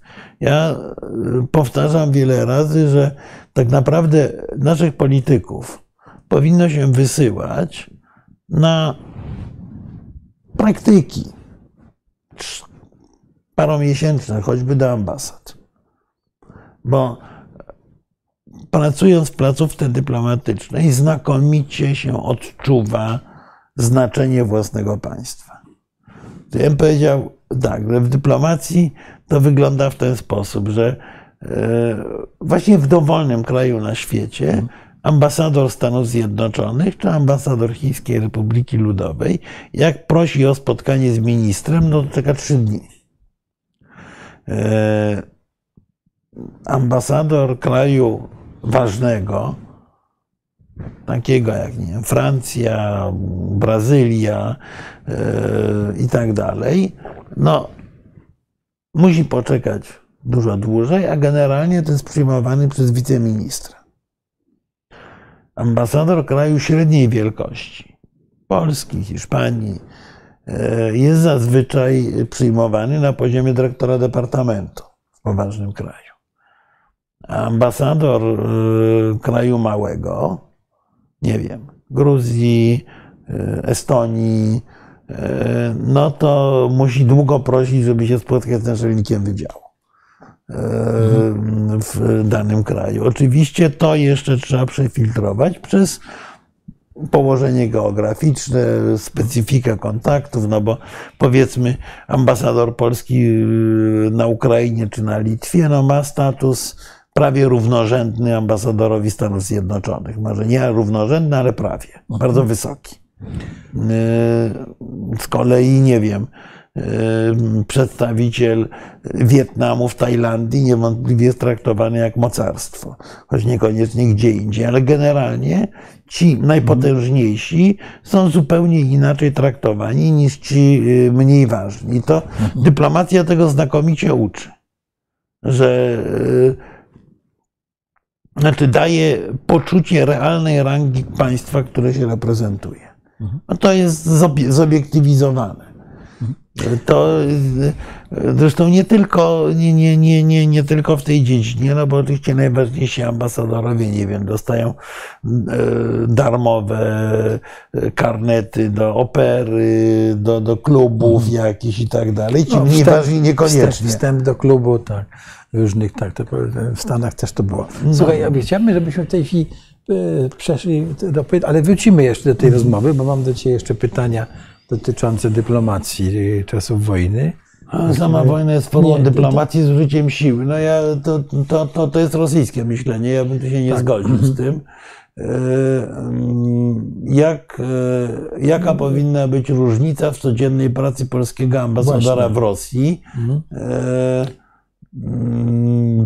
Znaczy nie bardzo rozumiem, co, co, co, co, co, E, e, co oznacza. e, Chodzi aha, o to, czy co w tej chwili. co zmienić. Znaczy, Otóż- co, co on ma w tej chwili do roboty polskiej? Co, co ma do roboty? tak, Od dawna, panie Dominiku, od dawna polski ambasador w Rosji ma dość ograniczone możliwości pracy.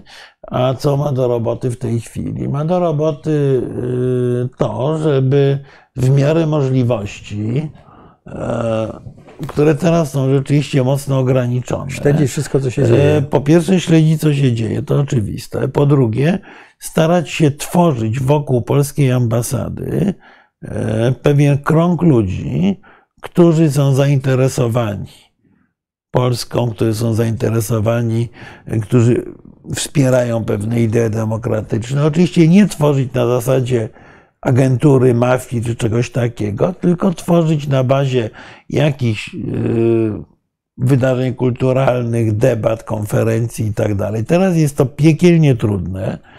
To było łatwiejsze, aczkolwiek niełatwe w latach poprzednich.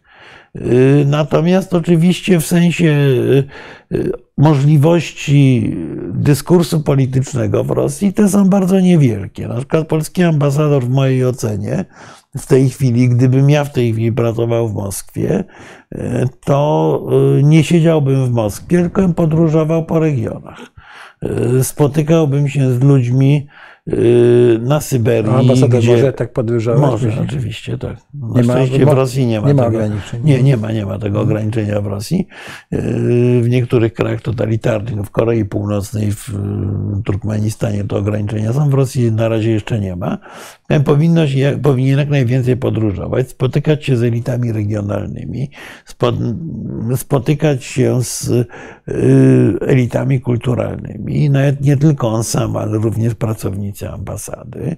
Yy, Czyli krótko mówiąc, yy, zadaniem polskiego ambasadora w Rosji w tej chwili powinno być budowanie nie oporu wobec władzy, bo to się może źle skończyć, tylko budowanie takiego miękkiego propolskiego lobby. To powinno być zabieganie o to, żeby pewne osoby otrzymały na przykład wizę i mogły przyjechać na stypendia i tak dalej, i tak dalej. To jest, krótko mówiąc, podtrzymywanie kontaktów.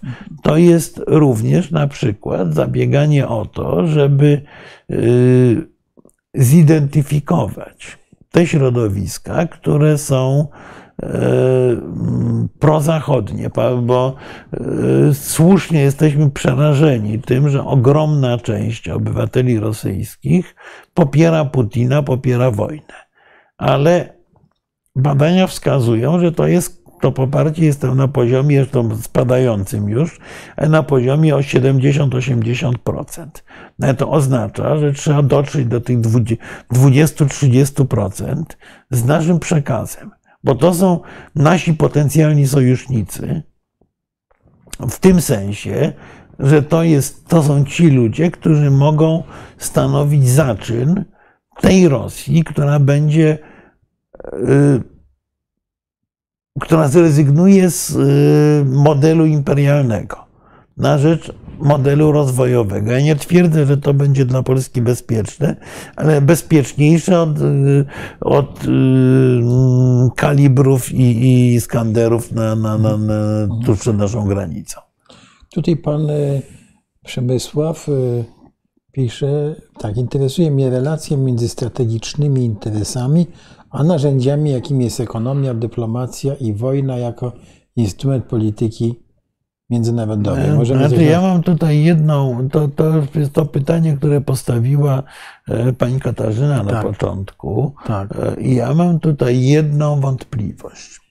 Jaką? Otóż myślę, że myśmy powinni również, jeżeli Państwo pozwolą w tym gronie, rozmawiać o strategii i celach polskiej polityki zagranicznej, bo naturalnie gospodarka, kultura, dyplomacja, działania wojskowe powinny być, powinny wynikać ze strategii polityki państwa. Tylko ja mam ogromne wątpliwości, czy my jako Polska tę jakąkolwiek strategię posiadamy. No Mamy formalne dokumenty, nam strategia bezpieczeństwa i tak dalej, tylko te dokumenty po pierwsze powstały przed wojną e, e, wytoczoną przez Rosję i Ukrainie, czyli są dość mało aktualne, a po drugie same z siebie były no, nie nazbyt, e, nie nazbyt precyzyjne, mówiąc bardzo dyplomatycznym językiem. Ja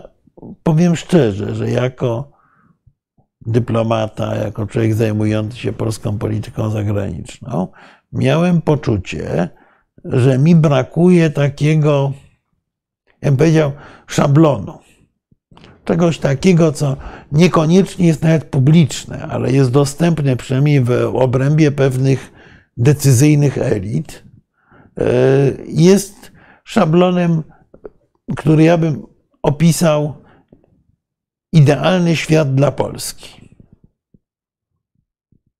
Oczywiście nigdy ten idealny dla Polski świat nie powstanie, bo nie mamy takich, nie mamy narzędzi, żeby go stworzyć, ale nie wiem. No, na tym polega sztuka dyplomacji, żeby tak działać. Żeby tym, to zbliżać. Żeby to zbliżać. Do tak, tego zbliżać, tak. ale, ale o co mi chodzi? Otóż strategia polityki polega na tym, żeby posiadać taki obraz to, to jakbyśmy chcieli, żeby wyglądał świat, nie wiem, że Rosja rozpadła się na sześć państw, powiedzmy. Prawda? Wobec tego to, co dzieje się na terenie Rosji, oceniamy z punktu widzenia tego idealnego obrazu. Czy to zmierza w tym kierunku, czy w odwrotnym? Jak to oceniać? Jeżeli posiadamy taki obraz celów strategicznych, czy świata według, według Polski, to nam bardzo ułatwia myślenie o polityce, o, o, ułatwia nam ocenę pewnych zjawisk. Musimy sami sobie odpowiedzieć, czego chcemy.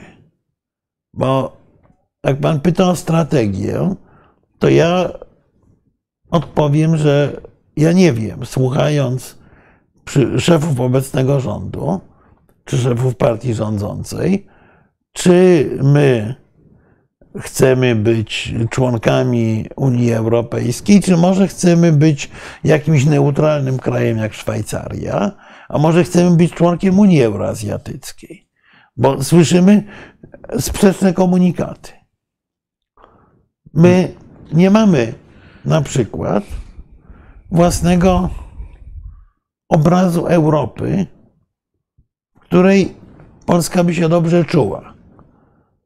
Znaczy to, co mówi na przykład ostatnio prezes y, rządzącej partii, to jest opowieść, która mi postawiła włosy na głowie, kiedy dowiaduje się od przywódcy państwa, że Zachód jest nam obcy kulturowo.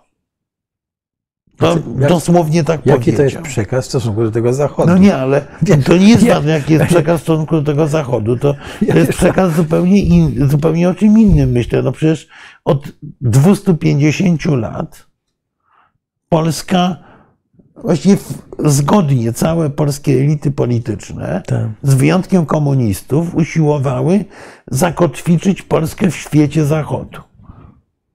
Chcieliśmy uciec z tego przeciągu historycznego, w którym tkwiliśmy mniej więcej od połowy XVI wieku.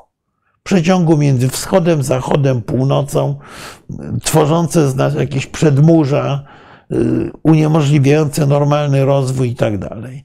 I nagle w momencie, kiedy nam się udało z tego przeciągu uciec, dowiadujemy się, że celem, bo tak to odczytuję, że celem rządzących jest wyjście z tego oblanego tą obrzydliwą, ciepłą wodą zachodu, znowu w ten przeciąg. Bo w tym przeciągu rzekomo wstajemy z kolan. No, dobrze, ale to jest coś kompletnie nowego, bo przez 30 lat myśmy robili wszystko, czasami wręcz za dużo, żeby zarzucić kotwicę na Zachodzie. Więc poczynając od największych kwantyfikatorów, ale jaka jest nasza polityka wobec, nie wiem, Afryki, wobec obszaru Kaukazu Południowego, wobec Azji Środkowej? Y, popadamy w jakieś konwulsje w relacjach z Chinami gdzie jeden polski polityk wyjeżdża i mówi, że w ogóle jest fantastycznie, potem tych Chińczyków obrażamy, potem największe polskie firmy biorą pożyczki w chińskich bankach. Yy, zaraz. To my mamy jakąś politykę wobec Chin, czy jesteśmy, czy, czy, czy, czy to jest jakaś kakofonia? Więc jeżeli, yy, jeżeli pan mówi o dyplomacji jako realizacji strategicznych interesów, tak, absolutnie tak powinno być, tylko najpierw wiedzieć, nie może być państwo tekturowe, które nie definiuje swoich interesów. To się chyba ten dokument nazywa Grand Strategy, tak? Jest tak, wielka strategia. Tak. No i nie, no w ogóle powinna mm, być tak. strategia bezpieczeństwa narodowego, która została przyjęta, mówię, przed wojną w sytuacji kompletnie odmiennej. Tak. Powinna być y, ustawa o, o bezpieczeństwie narodowym. Y, tego też nie ma.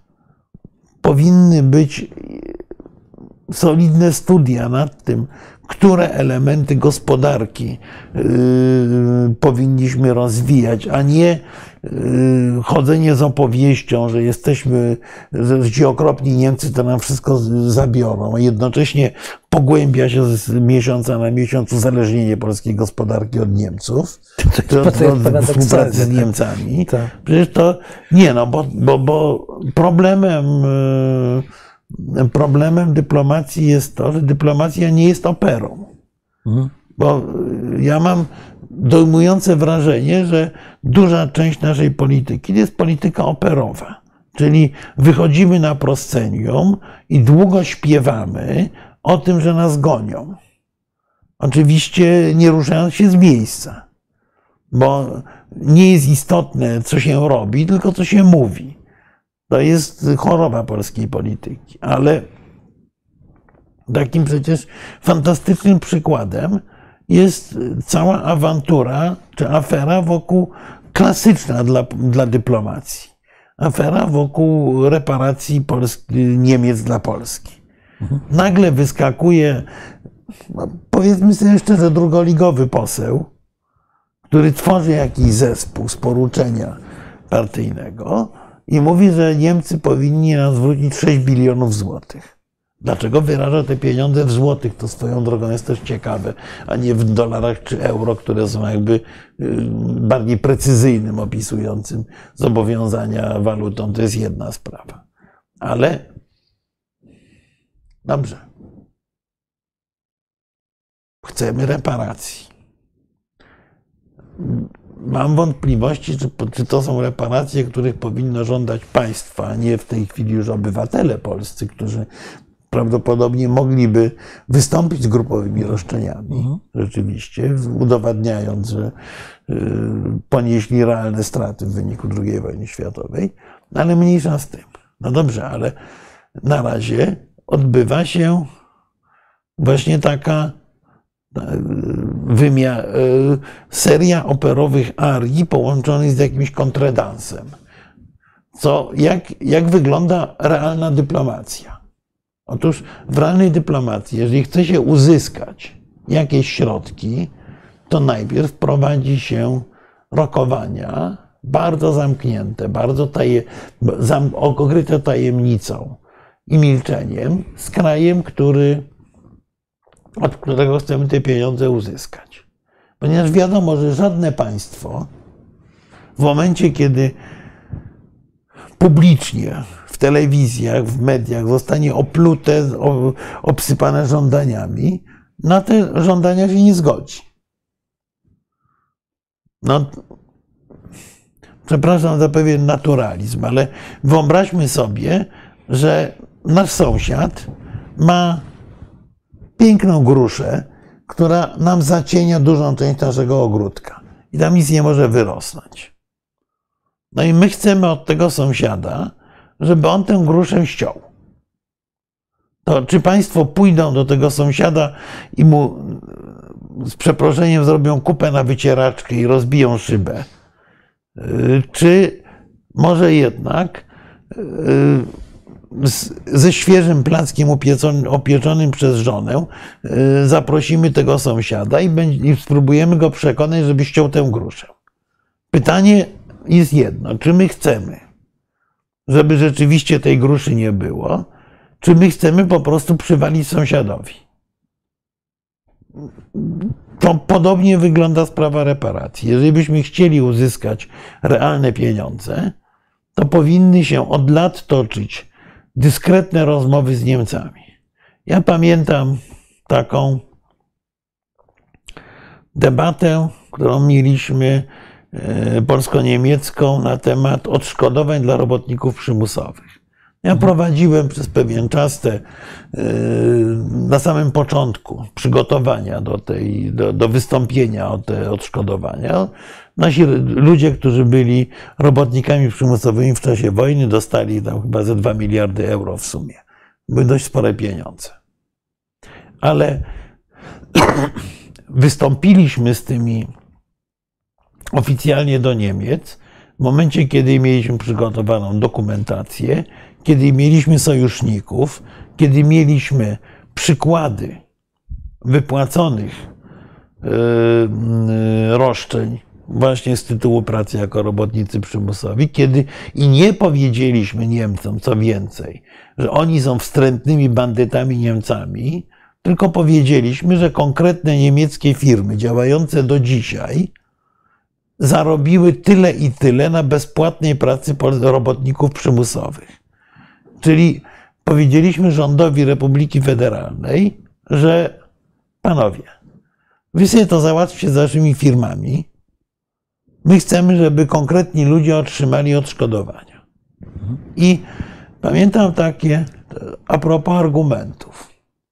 Pamiętam taką rozmowę y, szefów kancelarii, y, szefa, szefa kancelarii premiera y, Wiesława Warandziaka z naszej strony i ze strony niemieckiej, to był chyba Bodo Hombach, szef ówczesnej, ówczesnego urzędu kanclerskiego Schrödera.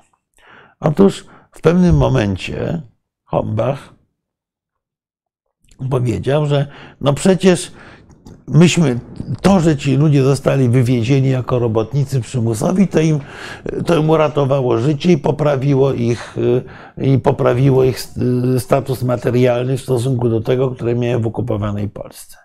No i na to Wiesław Walędziak odpowiada, e, to ciekawy punkt widzenia, ponieważ moja babka została wywieziona jako robotnik przymusowy i zmarła z głodu.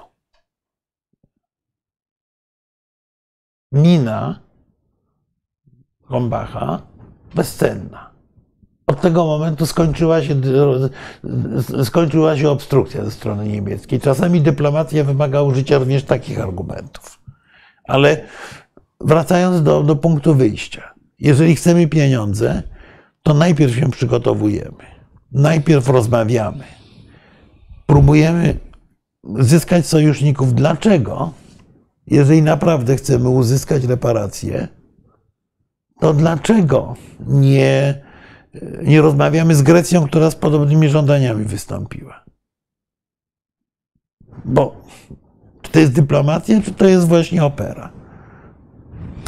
Słuchaj, y, ja tylko Tutaj chciałem... patrzę, ja, zostawmy polską politykę na boku. Bardzo dobry pomysł. Tak, ale ja tylko chciałem wspomnieć o tym, że y, w, w rozmowach z y, na przykład Tadeusza Mazowieckiego w 90 latach, kiedy on jechał, nie spotykał się z Margaret Thatcher czy innych i y, no tylko próbował coś wspomnieć o reparacjach, to o, e, wszystkie właśnie cztery mocarstwa w ogóle nie chciały podnosić tej kwestii, były prze, przeciwne. Tylko po- podaje to, jak e, trudny to może być problem do załatwienia. Oczywiście, że tak. E, Dyplomatycznie, a w ogóle. Znaczy nie, no pewnie dyplomatycznie reparacji nie dostaniemy, ale być może zdołalibyśmy ugrać to, że iluś naszych ob- obywateli, czy Tak, byłych tak. naszych obywateli dostało odszkodowania e, rzeczywiście za mm, ogromne straty, które ponieśli. Tak, albo z straty bliskich, czy. Tak, no, więc, Tutaj ważne pytanie No padło, pan John W. Prawidłownie cytuję, jeśli Ukraińcy spróbują odbić Krym, Rosja może zdecydować się na użycie broni atomowej. Ukraińcy mają ochotę to zrobić. E, Tak, uważam, że cały czas niestety zagrożenie atakiem nuklearnym jest realne, aczkolwiek ja mam wrażenie, że Yy, Właśnie, to jest ta dyplomacja prawdziwa od czasu wojny.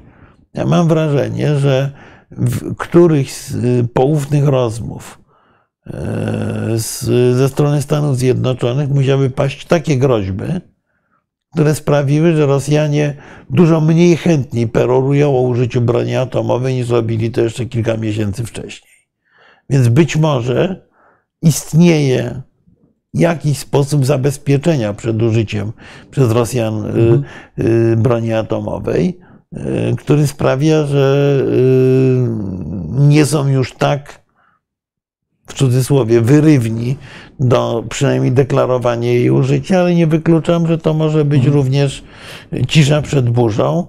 Nie mam wątpliwości, że w momencie załamywania się rosyjskiej, ro- rosyjskiego frontu, prawdziwego załamywania się, y, Rosjanie bardzo mocno rozważyliby użycie broni y, atomowej, więc to niebezpieczeństwo jest niebezpieczeństwem absolutnie realnym. to jeszcze jest jak gdyby no, na- nakłada na Ukraińców jeszcze y, większą tak, tak, uwagę czy finezję prowadzenia tych działań. Bo To jest nie, niezwykle To trudne. znaczy, no, tak, bić, tak pobić przeciwnika, żeby on e, nie, nie, umie, nie, nie doprowadzić do tego, żeby on. Znaczy, no ja muszę Tylko- powiedzieć, że akurat. y, Ja nie, nie to, że kogoś żałuje. czy Nie, nie, nie. bo- No, ja myślę, że Ukraińcy powinni myśleć o tym, jak pobić przeciwnika. Myślę, że kłopotem jest to, że zachodni sojusznicy Ukrainy mm, aż za bardzo myślą o tym zagrożeniu. Tak. Bo przecież tak naprawdę, tak naprawdę problemem jest to, że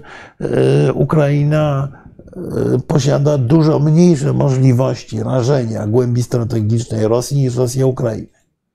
Tak, właściwie Ukraina- Rosjanie już zrobili, wykorzystali wszystko, co mają, oprócz broni a, u- atomowej. tak, a Ukraina z kolei e, głębo się samo ogranicza, praktycznie nie atakując terytorium Rosji. No to czy Amerykanie ich ograniczają. No, No dobrze, no, tak, no, wszystko jedno, to, ale tak jest. No, Słuchaj. finalnie Ukraińcy, no bo oni naciskają spust, więc e, przyjmują jakby to ograniczenie, ale, ale właśnie dlatego, że jest ta obawa, obawa przed użyciem broni atomowej przez. Rosję.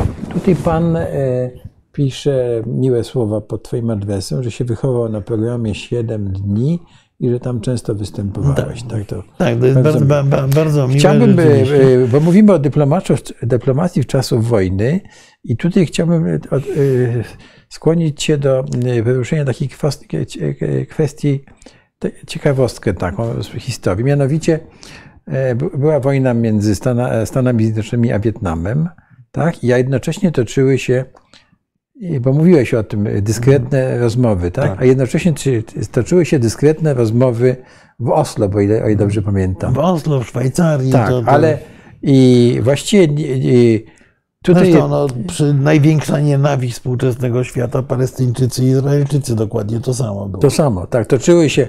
I proszę zwrócić uwagę, że tak, e, tu jest bardzo ważna e, pozycja kraju, który proponuje te rozmowy. Znaczy nie, nie- Norwegowie na przykład w ogóle nie pisnęli słowa, słowa, prawda, to się u nich toczy.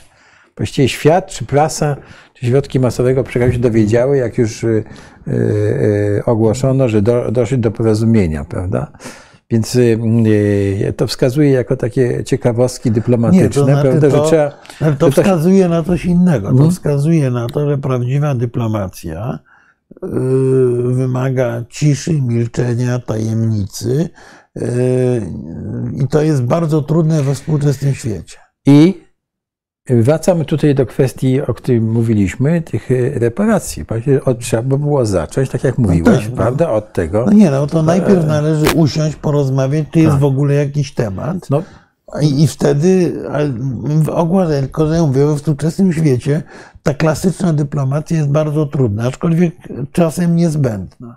Tak, Ja jestem głęboko przekonany, że e, Rosjanie i Amerykanie musieli rozmawiać na temat tego zagrożenia atomowego.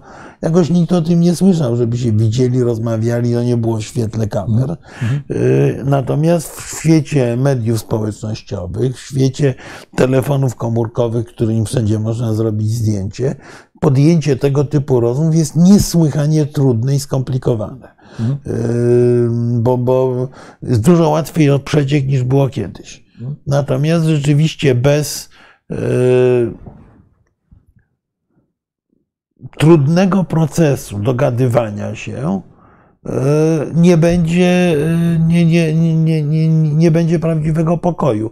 Tu mamy z kolei inny przykład dyplomatyczny, y, który jest mi jakoś tam bliski ze względu na, na, na miejsce pracy.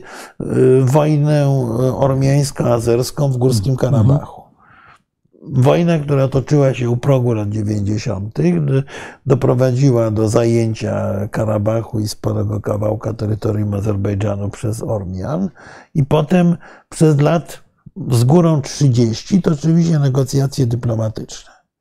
Były formaty w OBWE, y, grupa mińska, specjalny przedstawiciel, y, nieustannie się spotykano, z rezultatem absolutnie zerowym, bo to nie był zamrożony konflikt. To było coś, co grozi zresztą na Ukrainie swoją drogą, ale było to, była to tak zwany, był to konflikt tak zwany o niskiej intensywności. Ciągle gdzieś jakaś strzelanina wybuchała. Dyplomacja, mimo zaangażowania mocarstw, nie załatwiała niczego. Dlaczego?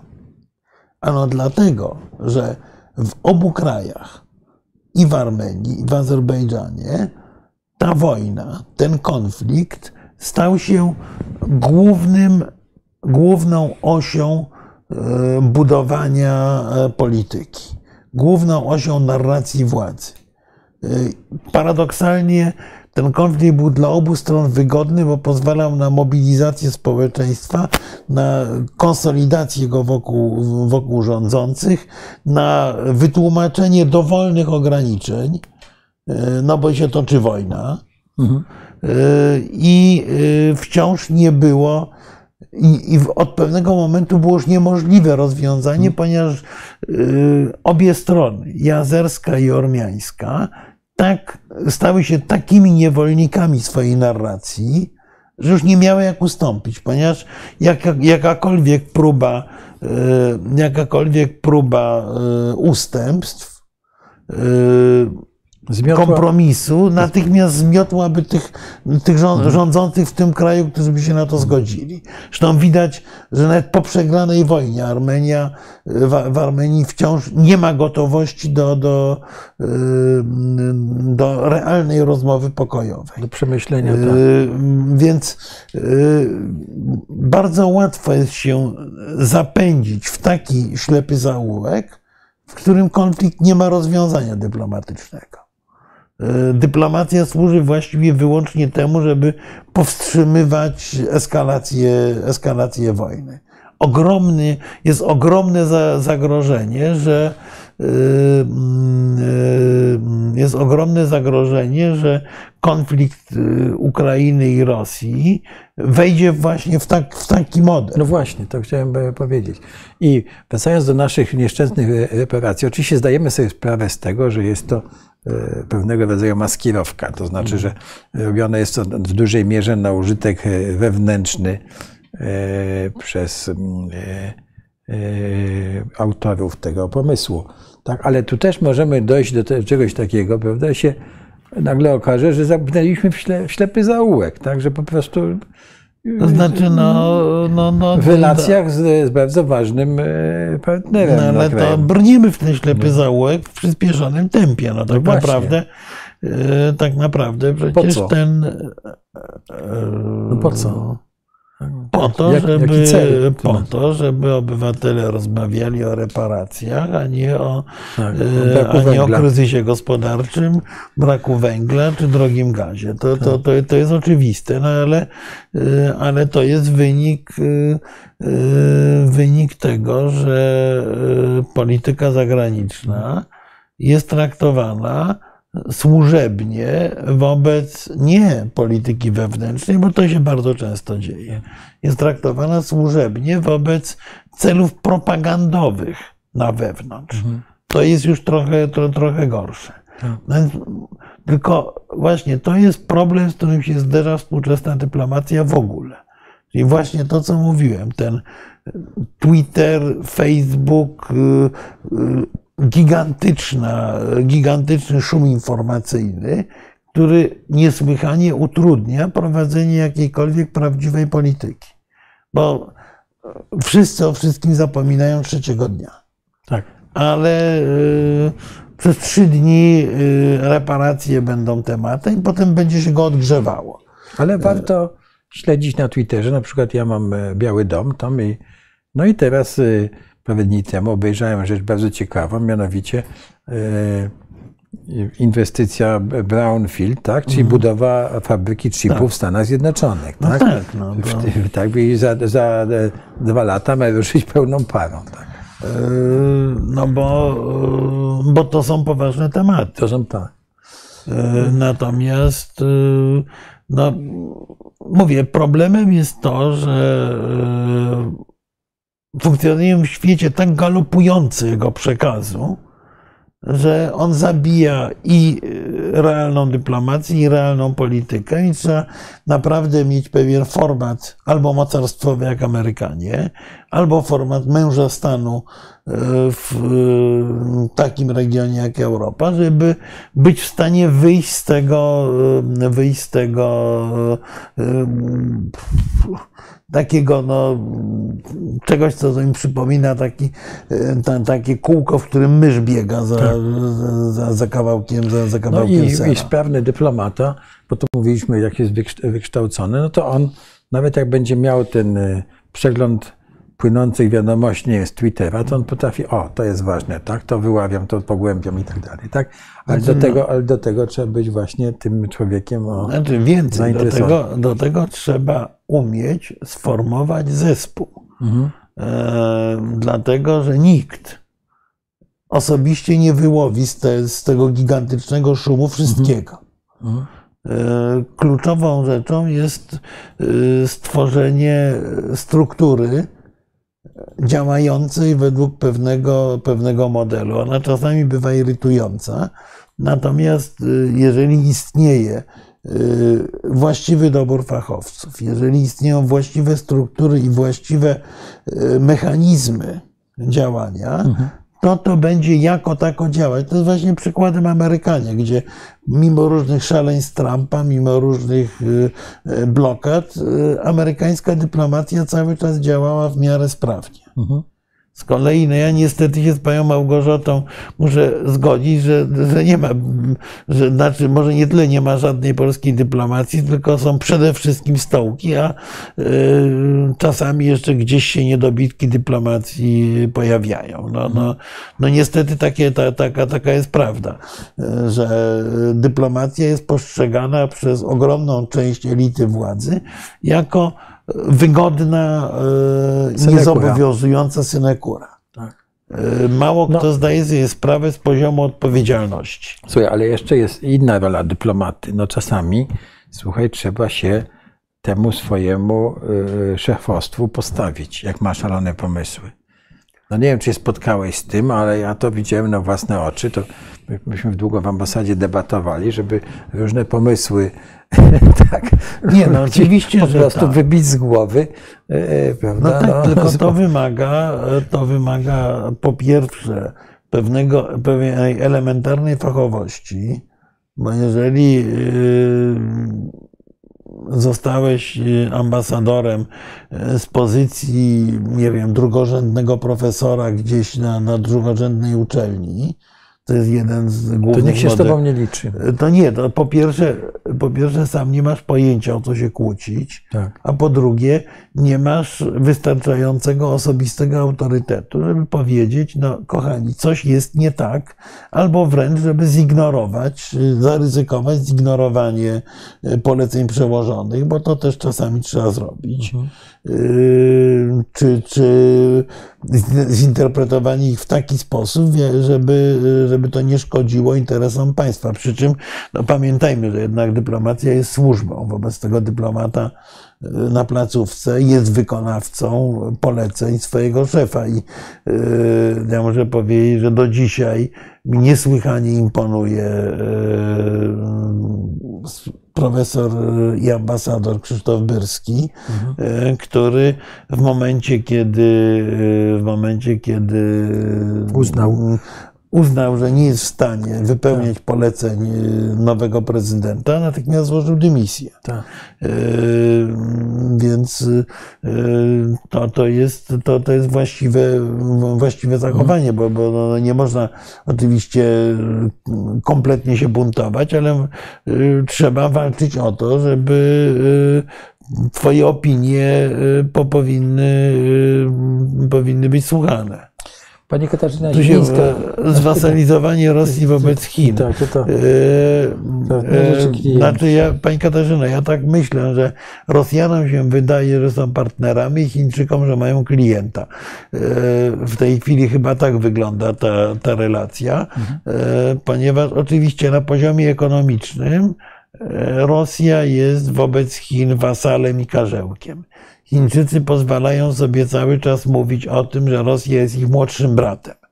Natomiast Rosjanie mają ten jeden, jedyny atut, o którym już kiedyś rozmawiałem z Państwem, że Rosja jest jedynym realnym e, przeciwnikiem atomowym Stanów Zjednoczonych. I dla Chin Rosja jest potrzebna w gruncie rzeczy z dwóch powodów. Po pierwsze, jako ewentualne zaplecze surowcowe, ale po drugie, e, jako to państwo, które e, wisi niczym miecz Damoklesa nad Ameryką, nawet nie uczestnicząc w wojnie, ale które nie pozwala Stanom Zjednoczonym użyć na, na użycie e, broni atomowej w pełnym wymiarze w konflikcie z Chinami. Bo jeżeli by doszło do wojny amerykańsko-chińskiej, to Chiny y, oczywiście nie mają w żadnym stopniu porównywalnego arsenału atomowego ze Stanami Zjednoczonymi i Amerykanie są w stanie zmieść Chiny z powierzchni Ziemi. a będą Z mieli? jednym zastrzeżeniem, że wtedy stają się bezbronni wobec Rosji y, z ich arsenałem atomowym. I to jest Rosja y, życzliwie neutralna nawet, jest dla Chin podstawową polisą ubezpieczeniową na wypadek wojny ze Stanami Zjednoczonymi. W tym sensie tu, tu jest czynnik partnerstwa, ale, y, ale po pierwsze Chińczycy w tempie ekspresowym rozbudowują arsenał atomowy. Pamiętajmy, że oni nie są częścią, to tak a propos dyplomacji i rzekomo nie wykpiwanej często tych różnych traktatów rozbrojeniowych i tak dalej. Otóż Chiny nie są częścią większości tych porozumień rozbrojeniowych, w których uczestniczą Stany Zjednoczone i, i, i Rosja. Więc mogą arsenał sobie rozbudowywać, jak mi się podoba.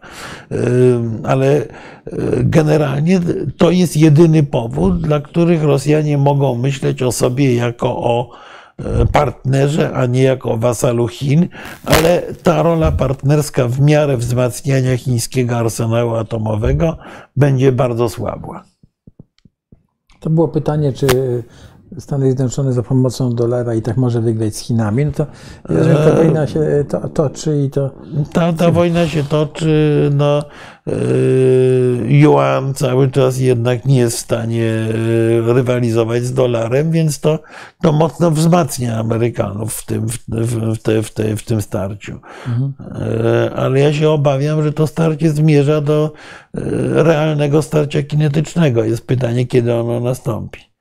Tutaj y, Jerzy z Białowieży ma na pograniczu takiego tyrolowego nie dla ukrainizacji y, Polski, a tej ukrainizacji Polski Znaczy, no to nie, jest nie znowu. widzę i nie widzę tego ja, zagrożenia e, też. Ja mam, e, te, też będę namawiał e, Piotra, żebyśmy zaprosili kogoś, kto zajmuje się kwestiami imigracji, żebyśmy porozmawiali właśnie o tym, jak, jak integrować tych Ukraińców w Polsce, tych dwa miliony ludzi, jak, jak je sensownie zintegrować. To jest jedno z najtrudniejszych pytań, jakie mamy. Proszę pamiętać, że to, że nasza gospodarka się nie zawaliła, zawdzięczamy między innymi tym imigrantom ukraińskim.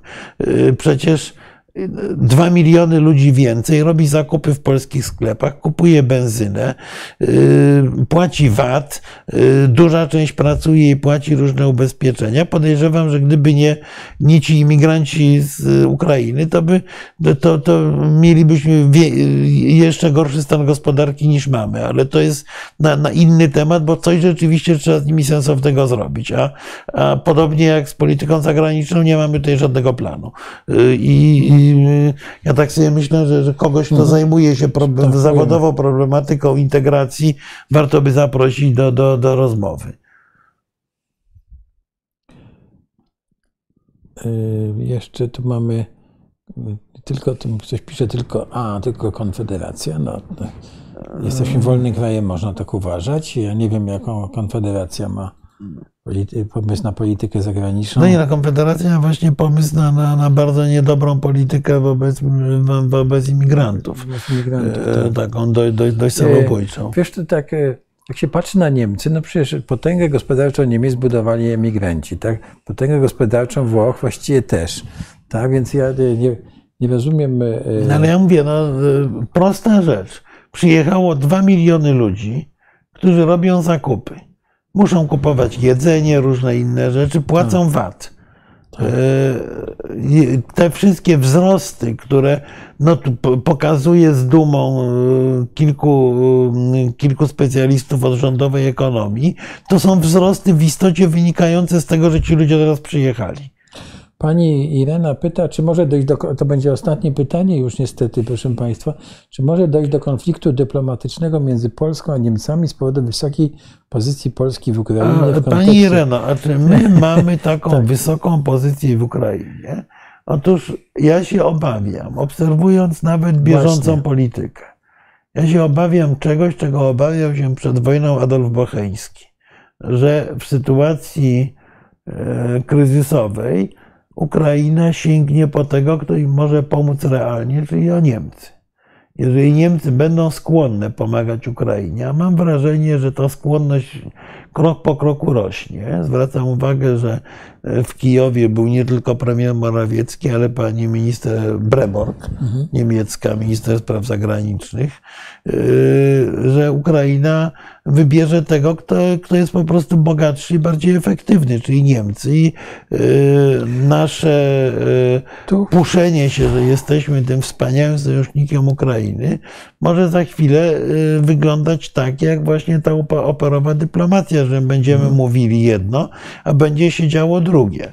Y, To, y, y, to jest y, kwestia tego, że Polska też powinna w sposób rozsądny i mądry wykorzystać swoją rolę, swoją pozycję, swoje położenie geograficzne, swoje kontakty z Ukrainą do tego, żeby swoją pozycję wzmocnić, a nie żeby używać tego jako wyłącznie trąby propagandowej. No, y, istotnie to, że leżymy w miejscu kluczowym, powinno nam pozwolić na załatwienie różnych rzeczy. Tylko nie 6 bilionów reparacji od Niemiec, bo to jest po pierwsze absurd, a po drugie Proszę Państwa, jak mówimy o dyplomacji i o gospodarce, to ja proponuję wyko wykonanie takiego eksperymentu myślowego. Yy, Premier Morawiecki z prezesem Kaczyńskim przekonują Niemców, mówią im, wy jesteście moralnie winni, wy jesteście paskudni, płaccie, macie zapłacić 6 bilionów i Niemcy po prostu płacząc, padając na kolana, mówią płacimy. Jak to będzie wyglądało dalej? Otóż yy, zapłacenie w przybliżeniu 1,5 biliona euro dla gospodarki niemieckiej jest możliwe, tylko spowodowałoby oczywiście głębokie załamanie gospodarcze w Niemczech. Jedna trzecia polskiego przemysłu, nawet więcej, jedna trzecia polskiej gospodarki jako całość jest uzależniona od współpracy z Niemcami. Niemcy płacą te biliony, a jednocześnie gospodarka niemiecka pada. Za zapadającą gospodarką niemiecką pada 30% polskiej gospodarki. Czyli krótko mówiąc, od razu te biliony możemy częściowo przełożyć na jakieś gigantyczne zasiłki dla bezrobotnych na walącą się polską ekonomię. A po drugie, ci Niemcy przyjeżdżają, wysyłają te wagony z tymi bilionami do nas. Wyobraźcie Państwo, że do obecnej inflacji dopisujemy jeszcze zero. Bo nagle 6 bilionów się pojawi na rynku. Oczywiście ja upraszczam, No bo to tak, ma być na wiele lat, ale, ale to ale za, załóżmy, że coś takiego pojawia się do 6 bilionów, to po prostu to winduje inflację do niebywałych rozmiarów. Z 6 bilionów zrobi się szy- ym, Nawet, 600, nawet 600 rozłożone, miliardów. nawet tak. rozłożone na lata, jak tu I, mówi. Tak. i, I jest po herbacie. Znaczy, krótko mówiąc, próbując uzyskać od Niemców jakieś kosmicznej wielkości pieniądze, staramy się zarżnąć kurę, która znosi nam jajka. I no, zamiast wieloletniej dost, dosta, rosnącej dostawy jajek mamy jednorazowo rosołek. No tak, Można i tak. Można też tak spowodować. Ale żeby- mówię, to, to jest ogromne też- uproszczenie, tylko Tak. jakby próbuję zasugerować pewien sposób myślenia. Proszę Państwa, no już y, dość długo rozmawiamy, nigdy nie chcemy przekrywać Tak, 32 i znowu, godzin. znowu nie rozwiązaliśmy. Myśmy im dali 100 sztuk artylerii samobieżnej i 600 czołgów, a Niemcy ile? Tutaj a propos Znaczy dali jak dali, no trzeba przypomnieć, że e, część została kupiona z pieniędzy tak. unijnych. Tak, ale z tego funduszu. nie, Niem, Niemcy dali chyba tam s- 100 z czymś y, dział samobieżnych, a Bogiem a prawdą to to jest kolejny element, proszę Państwa, dyplomacji. Y, Prawdziwa dyplomacja lubi ciszę. Tak. Y, Jakoś tak się. Proszę zwrócić uwagę. takich, tak. Proszę zwrócić uwagę. dziecinach. Jak niewiele mówią już w tej chwili Amerykanie o swoich dostawach. Jak niewiele mówią jakiekolwiek inne kraje, a tej, tej broni się tam jednak na Ukrainie trochę pojawia. Yy, Wobec tego, yy, Nawet Ukraińcy nie chcą mówić tak, co no mają. nie, no bo to, to, to jest minimum rozsądku. No, Tak. to, ta broń ma być niespodzian ponurą Niespodzianką. dla Rosjan, a Tak. nie y, elementem wewnętrznej opowieści u nas, jak my się poświęcamy. No. Y, Mam nadzieję, że daliśmy więcej niż 100 dział samobieżnych i 600 czołgów, y, ale, ale starajmy się o tym nie mówić, bo, bo to nie o to chodzi, żeby się pochwalić, że Niemcy dają mniej czy więcej. Niemcy y, są zaraz po Polsce, jeśli idzie o, o wielkość pomocy zadeklarowanej, a w dostarczonej głównie humanitarnej, to prawda, więcej dali. Ale to, to już to, to wystarczy spojrzeć do statystyk europejskich. Wyglądają bardzo dziwnie w wypadku, w, w, w wypadku Niemiec rzeczywiście bo Niemcy stosunkowo niewiele deklarowali, ale to, co zadeklarowali, to w sensie pieniężnym poszło. Nie poszło w sensie sprzętowym. Yy, więc to, a być może poszło, tylko o tym nie wiemy, tego, te, te, te, tego też nie wiem, bo jednak te, te pancerchaubice tam jakieś jeżdżą i to, to widać. Tak. Yy, Więc to nie jest tak, że nic nie dali. Yy, Ale, ale właśnie wróćmy do tego. Dyplomacja skuteczna wymaga dyskrecji, wiedzy yy, i rzeczy, o której myśmy nie mówili, ale być może najważniejszej. Wymaga takich solidnych korzeni w, w czymś, co nazywa się elitą polityczną kraju. Dyplomata nie powinien, więcej, nie może być dyplomatą partyjnym. Dyplomata ma reprezentować Rzeczpospolitą Polską. Yy, I jeżeli nie ma poczucia, ma poczucie, że ta Rzeczpospolita jest popękana i zaczyna być dyplo- dyplomatą partyjnym, zresztą yy, to samo oczywiście jest Zjednoczone Królestwo Wielkiej Brytanii, Szkocji, Irlandii i Walii, czy innego kraju. Jeżeli dyplomata nie ma poczucia, że jest, że ma za sobą swój kraj i że może reprezentować swój kraj, swój kraj, swoje państwo, wtedy jest złym dyplomatą. I jest złym dyplomatą, jak zajmuje się wyłącznie pyskowaniem yy, w mediach. Jest złym dyplomatą, jeżeli nie potrafi w mediach powiedzieć tego, co należy. Dyplomata ma obowiązek, bardzo mi się podobało takie sformułowanie. Dyplomata ma obowiązek powiedzieć komuś wynocha w taki sposób, żeby ten ktoś się cieszył na spacer i podróż, którego właśnie czeka. No bardzo dziękuję.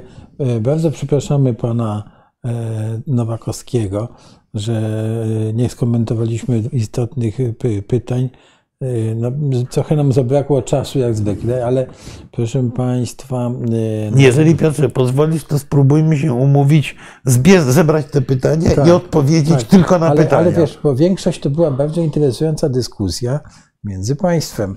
I ja naprawdę jestem, bardzo Państwu dziękuję, bo naprawdę to było na poziomie i, i dobre pytania. I tutaj do, i jeszcze dobrze jeden, jeden krótki komentarz. Pan tak. Jan Józef Dynar mówi, że cicha, cicha dyplomacja doprowadziła do tego, że od Los Angeles do Władywostoku mówi o polskich obozach zagłady. Otóż, panie Janie Józefie, jest dokładnie odwrotnie. O polskich obozach zagłady po, poza durnotą i malutkim marginesem złej woli mówi się dzięki idiotyzmowi y, ustawy o, na szczęście już wycofanej, o IPN. Od te, proszę spojrzeć statystyki. 200, 200% wzrosła ilość użycia tego nieprawidłowego klucza polskie obozy zagłady wtedy, kiedy myśmy uchwalili tę durną ustawę. A tutaj odpowiadając na pytanie, czy ta audycja jest pod patronatem ambasady niemieckiej? No niestety nie, niestety nie. Bardzo namawiamy ambasadę Republiki Federalnej do obfitego finansowania naszej działalności, tak. ale na razie niestety nie tak nie jest. Nie, niestety.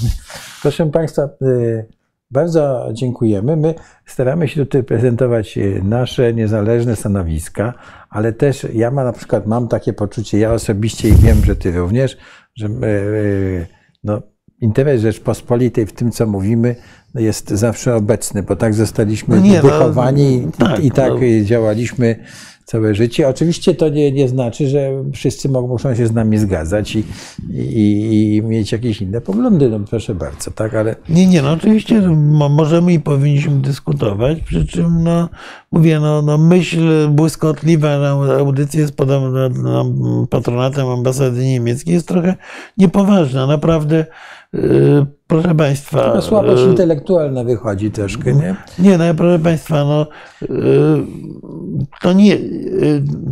Polityka nie polega na tym, żeby głośno krzyczeć i głośno tupać, tylko żeby osiągać swoje cele.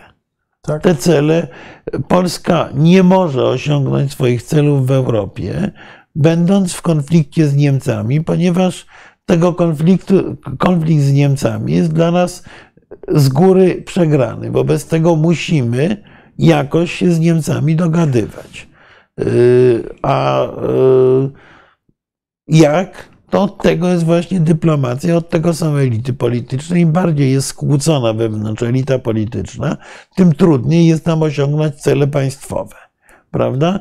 Więc yy, tego typu insynuacja, że jak się mówi, że z Niemcami się trzeba dogadywać i nie ma sensu wrzeszczeć o reparacjach, których nie mamy szans uzyskać, y, bo to psuje resztki solidarności z Niemcami, to nie znaczy, że jest to patronat ambasady niemieckiej, tylko mam takie poglądy. Rozumiem, że autor tego zarzutu ma odmienne, więc niech je uargumentuje. Jeżeli jesteśmy w stanie, nie wiem, zmusić Niemców, właśnie zdobyć Berlin i zmusić Niemców do tego, że nam płacili reparacje, to niech pan wskaże sposób, w jaki to zrobić, to można o tym rozmawiać. Natomiast dopóki tego, tej możliwości nie mamy i nie mamy możliwości rzucenia Niemiec na kolana i zmuszenia ich do wykonywania naszych poleceń, to należy z nimi ale, się dogadywać. Ale nie, nie na tym też i polega budowanie tego wspólnego świata naszego, żeby kogoś rzucać na kolana na miłość boską. Tak?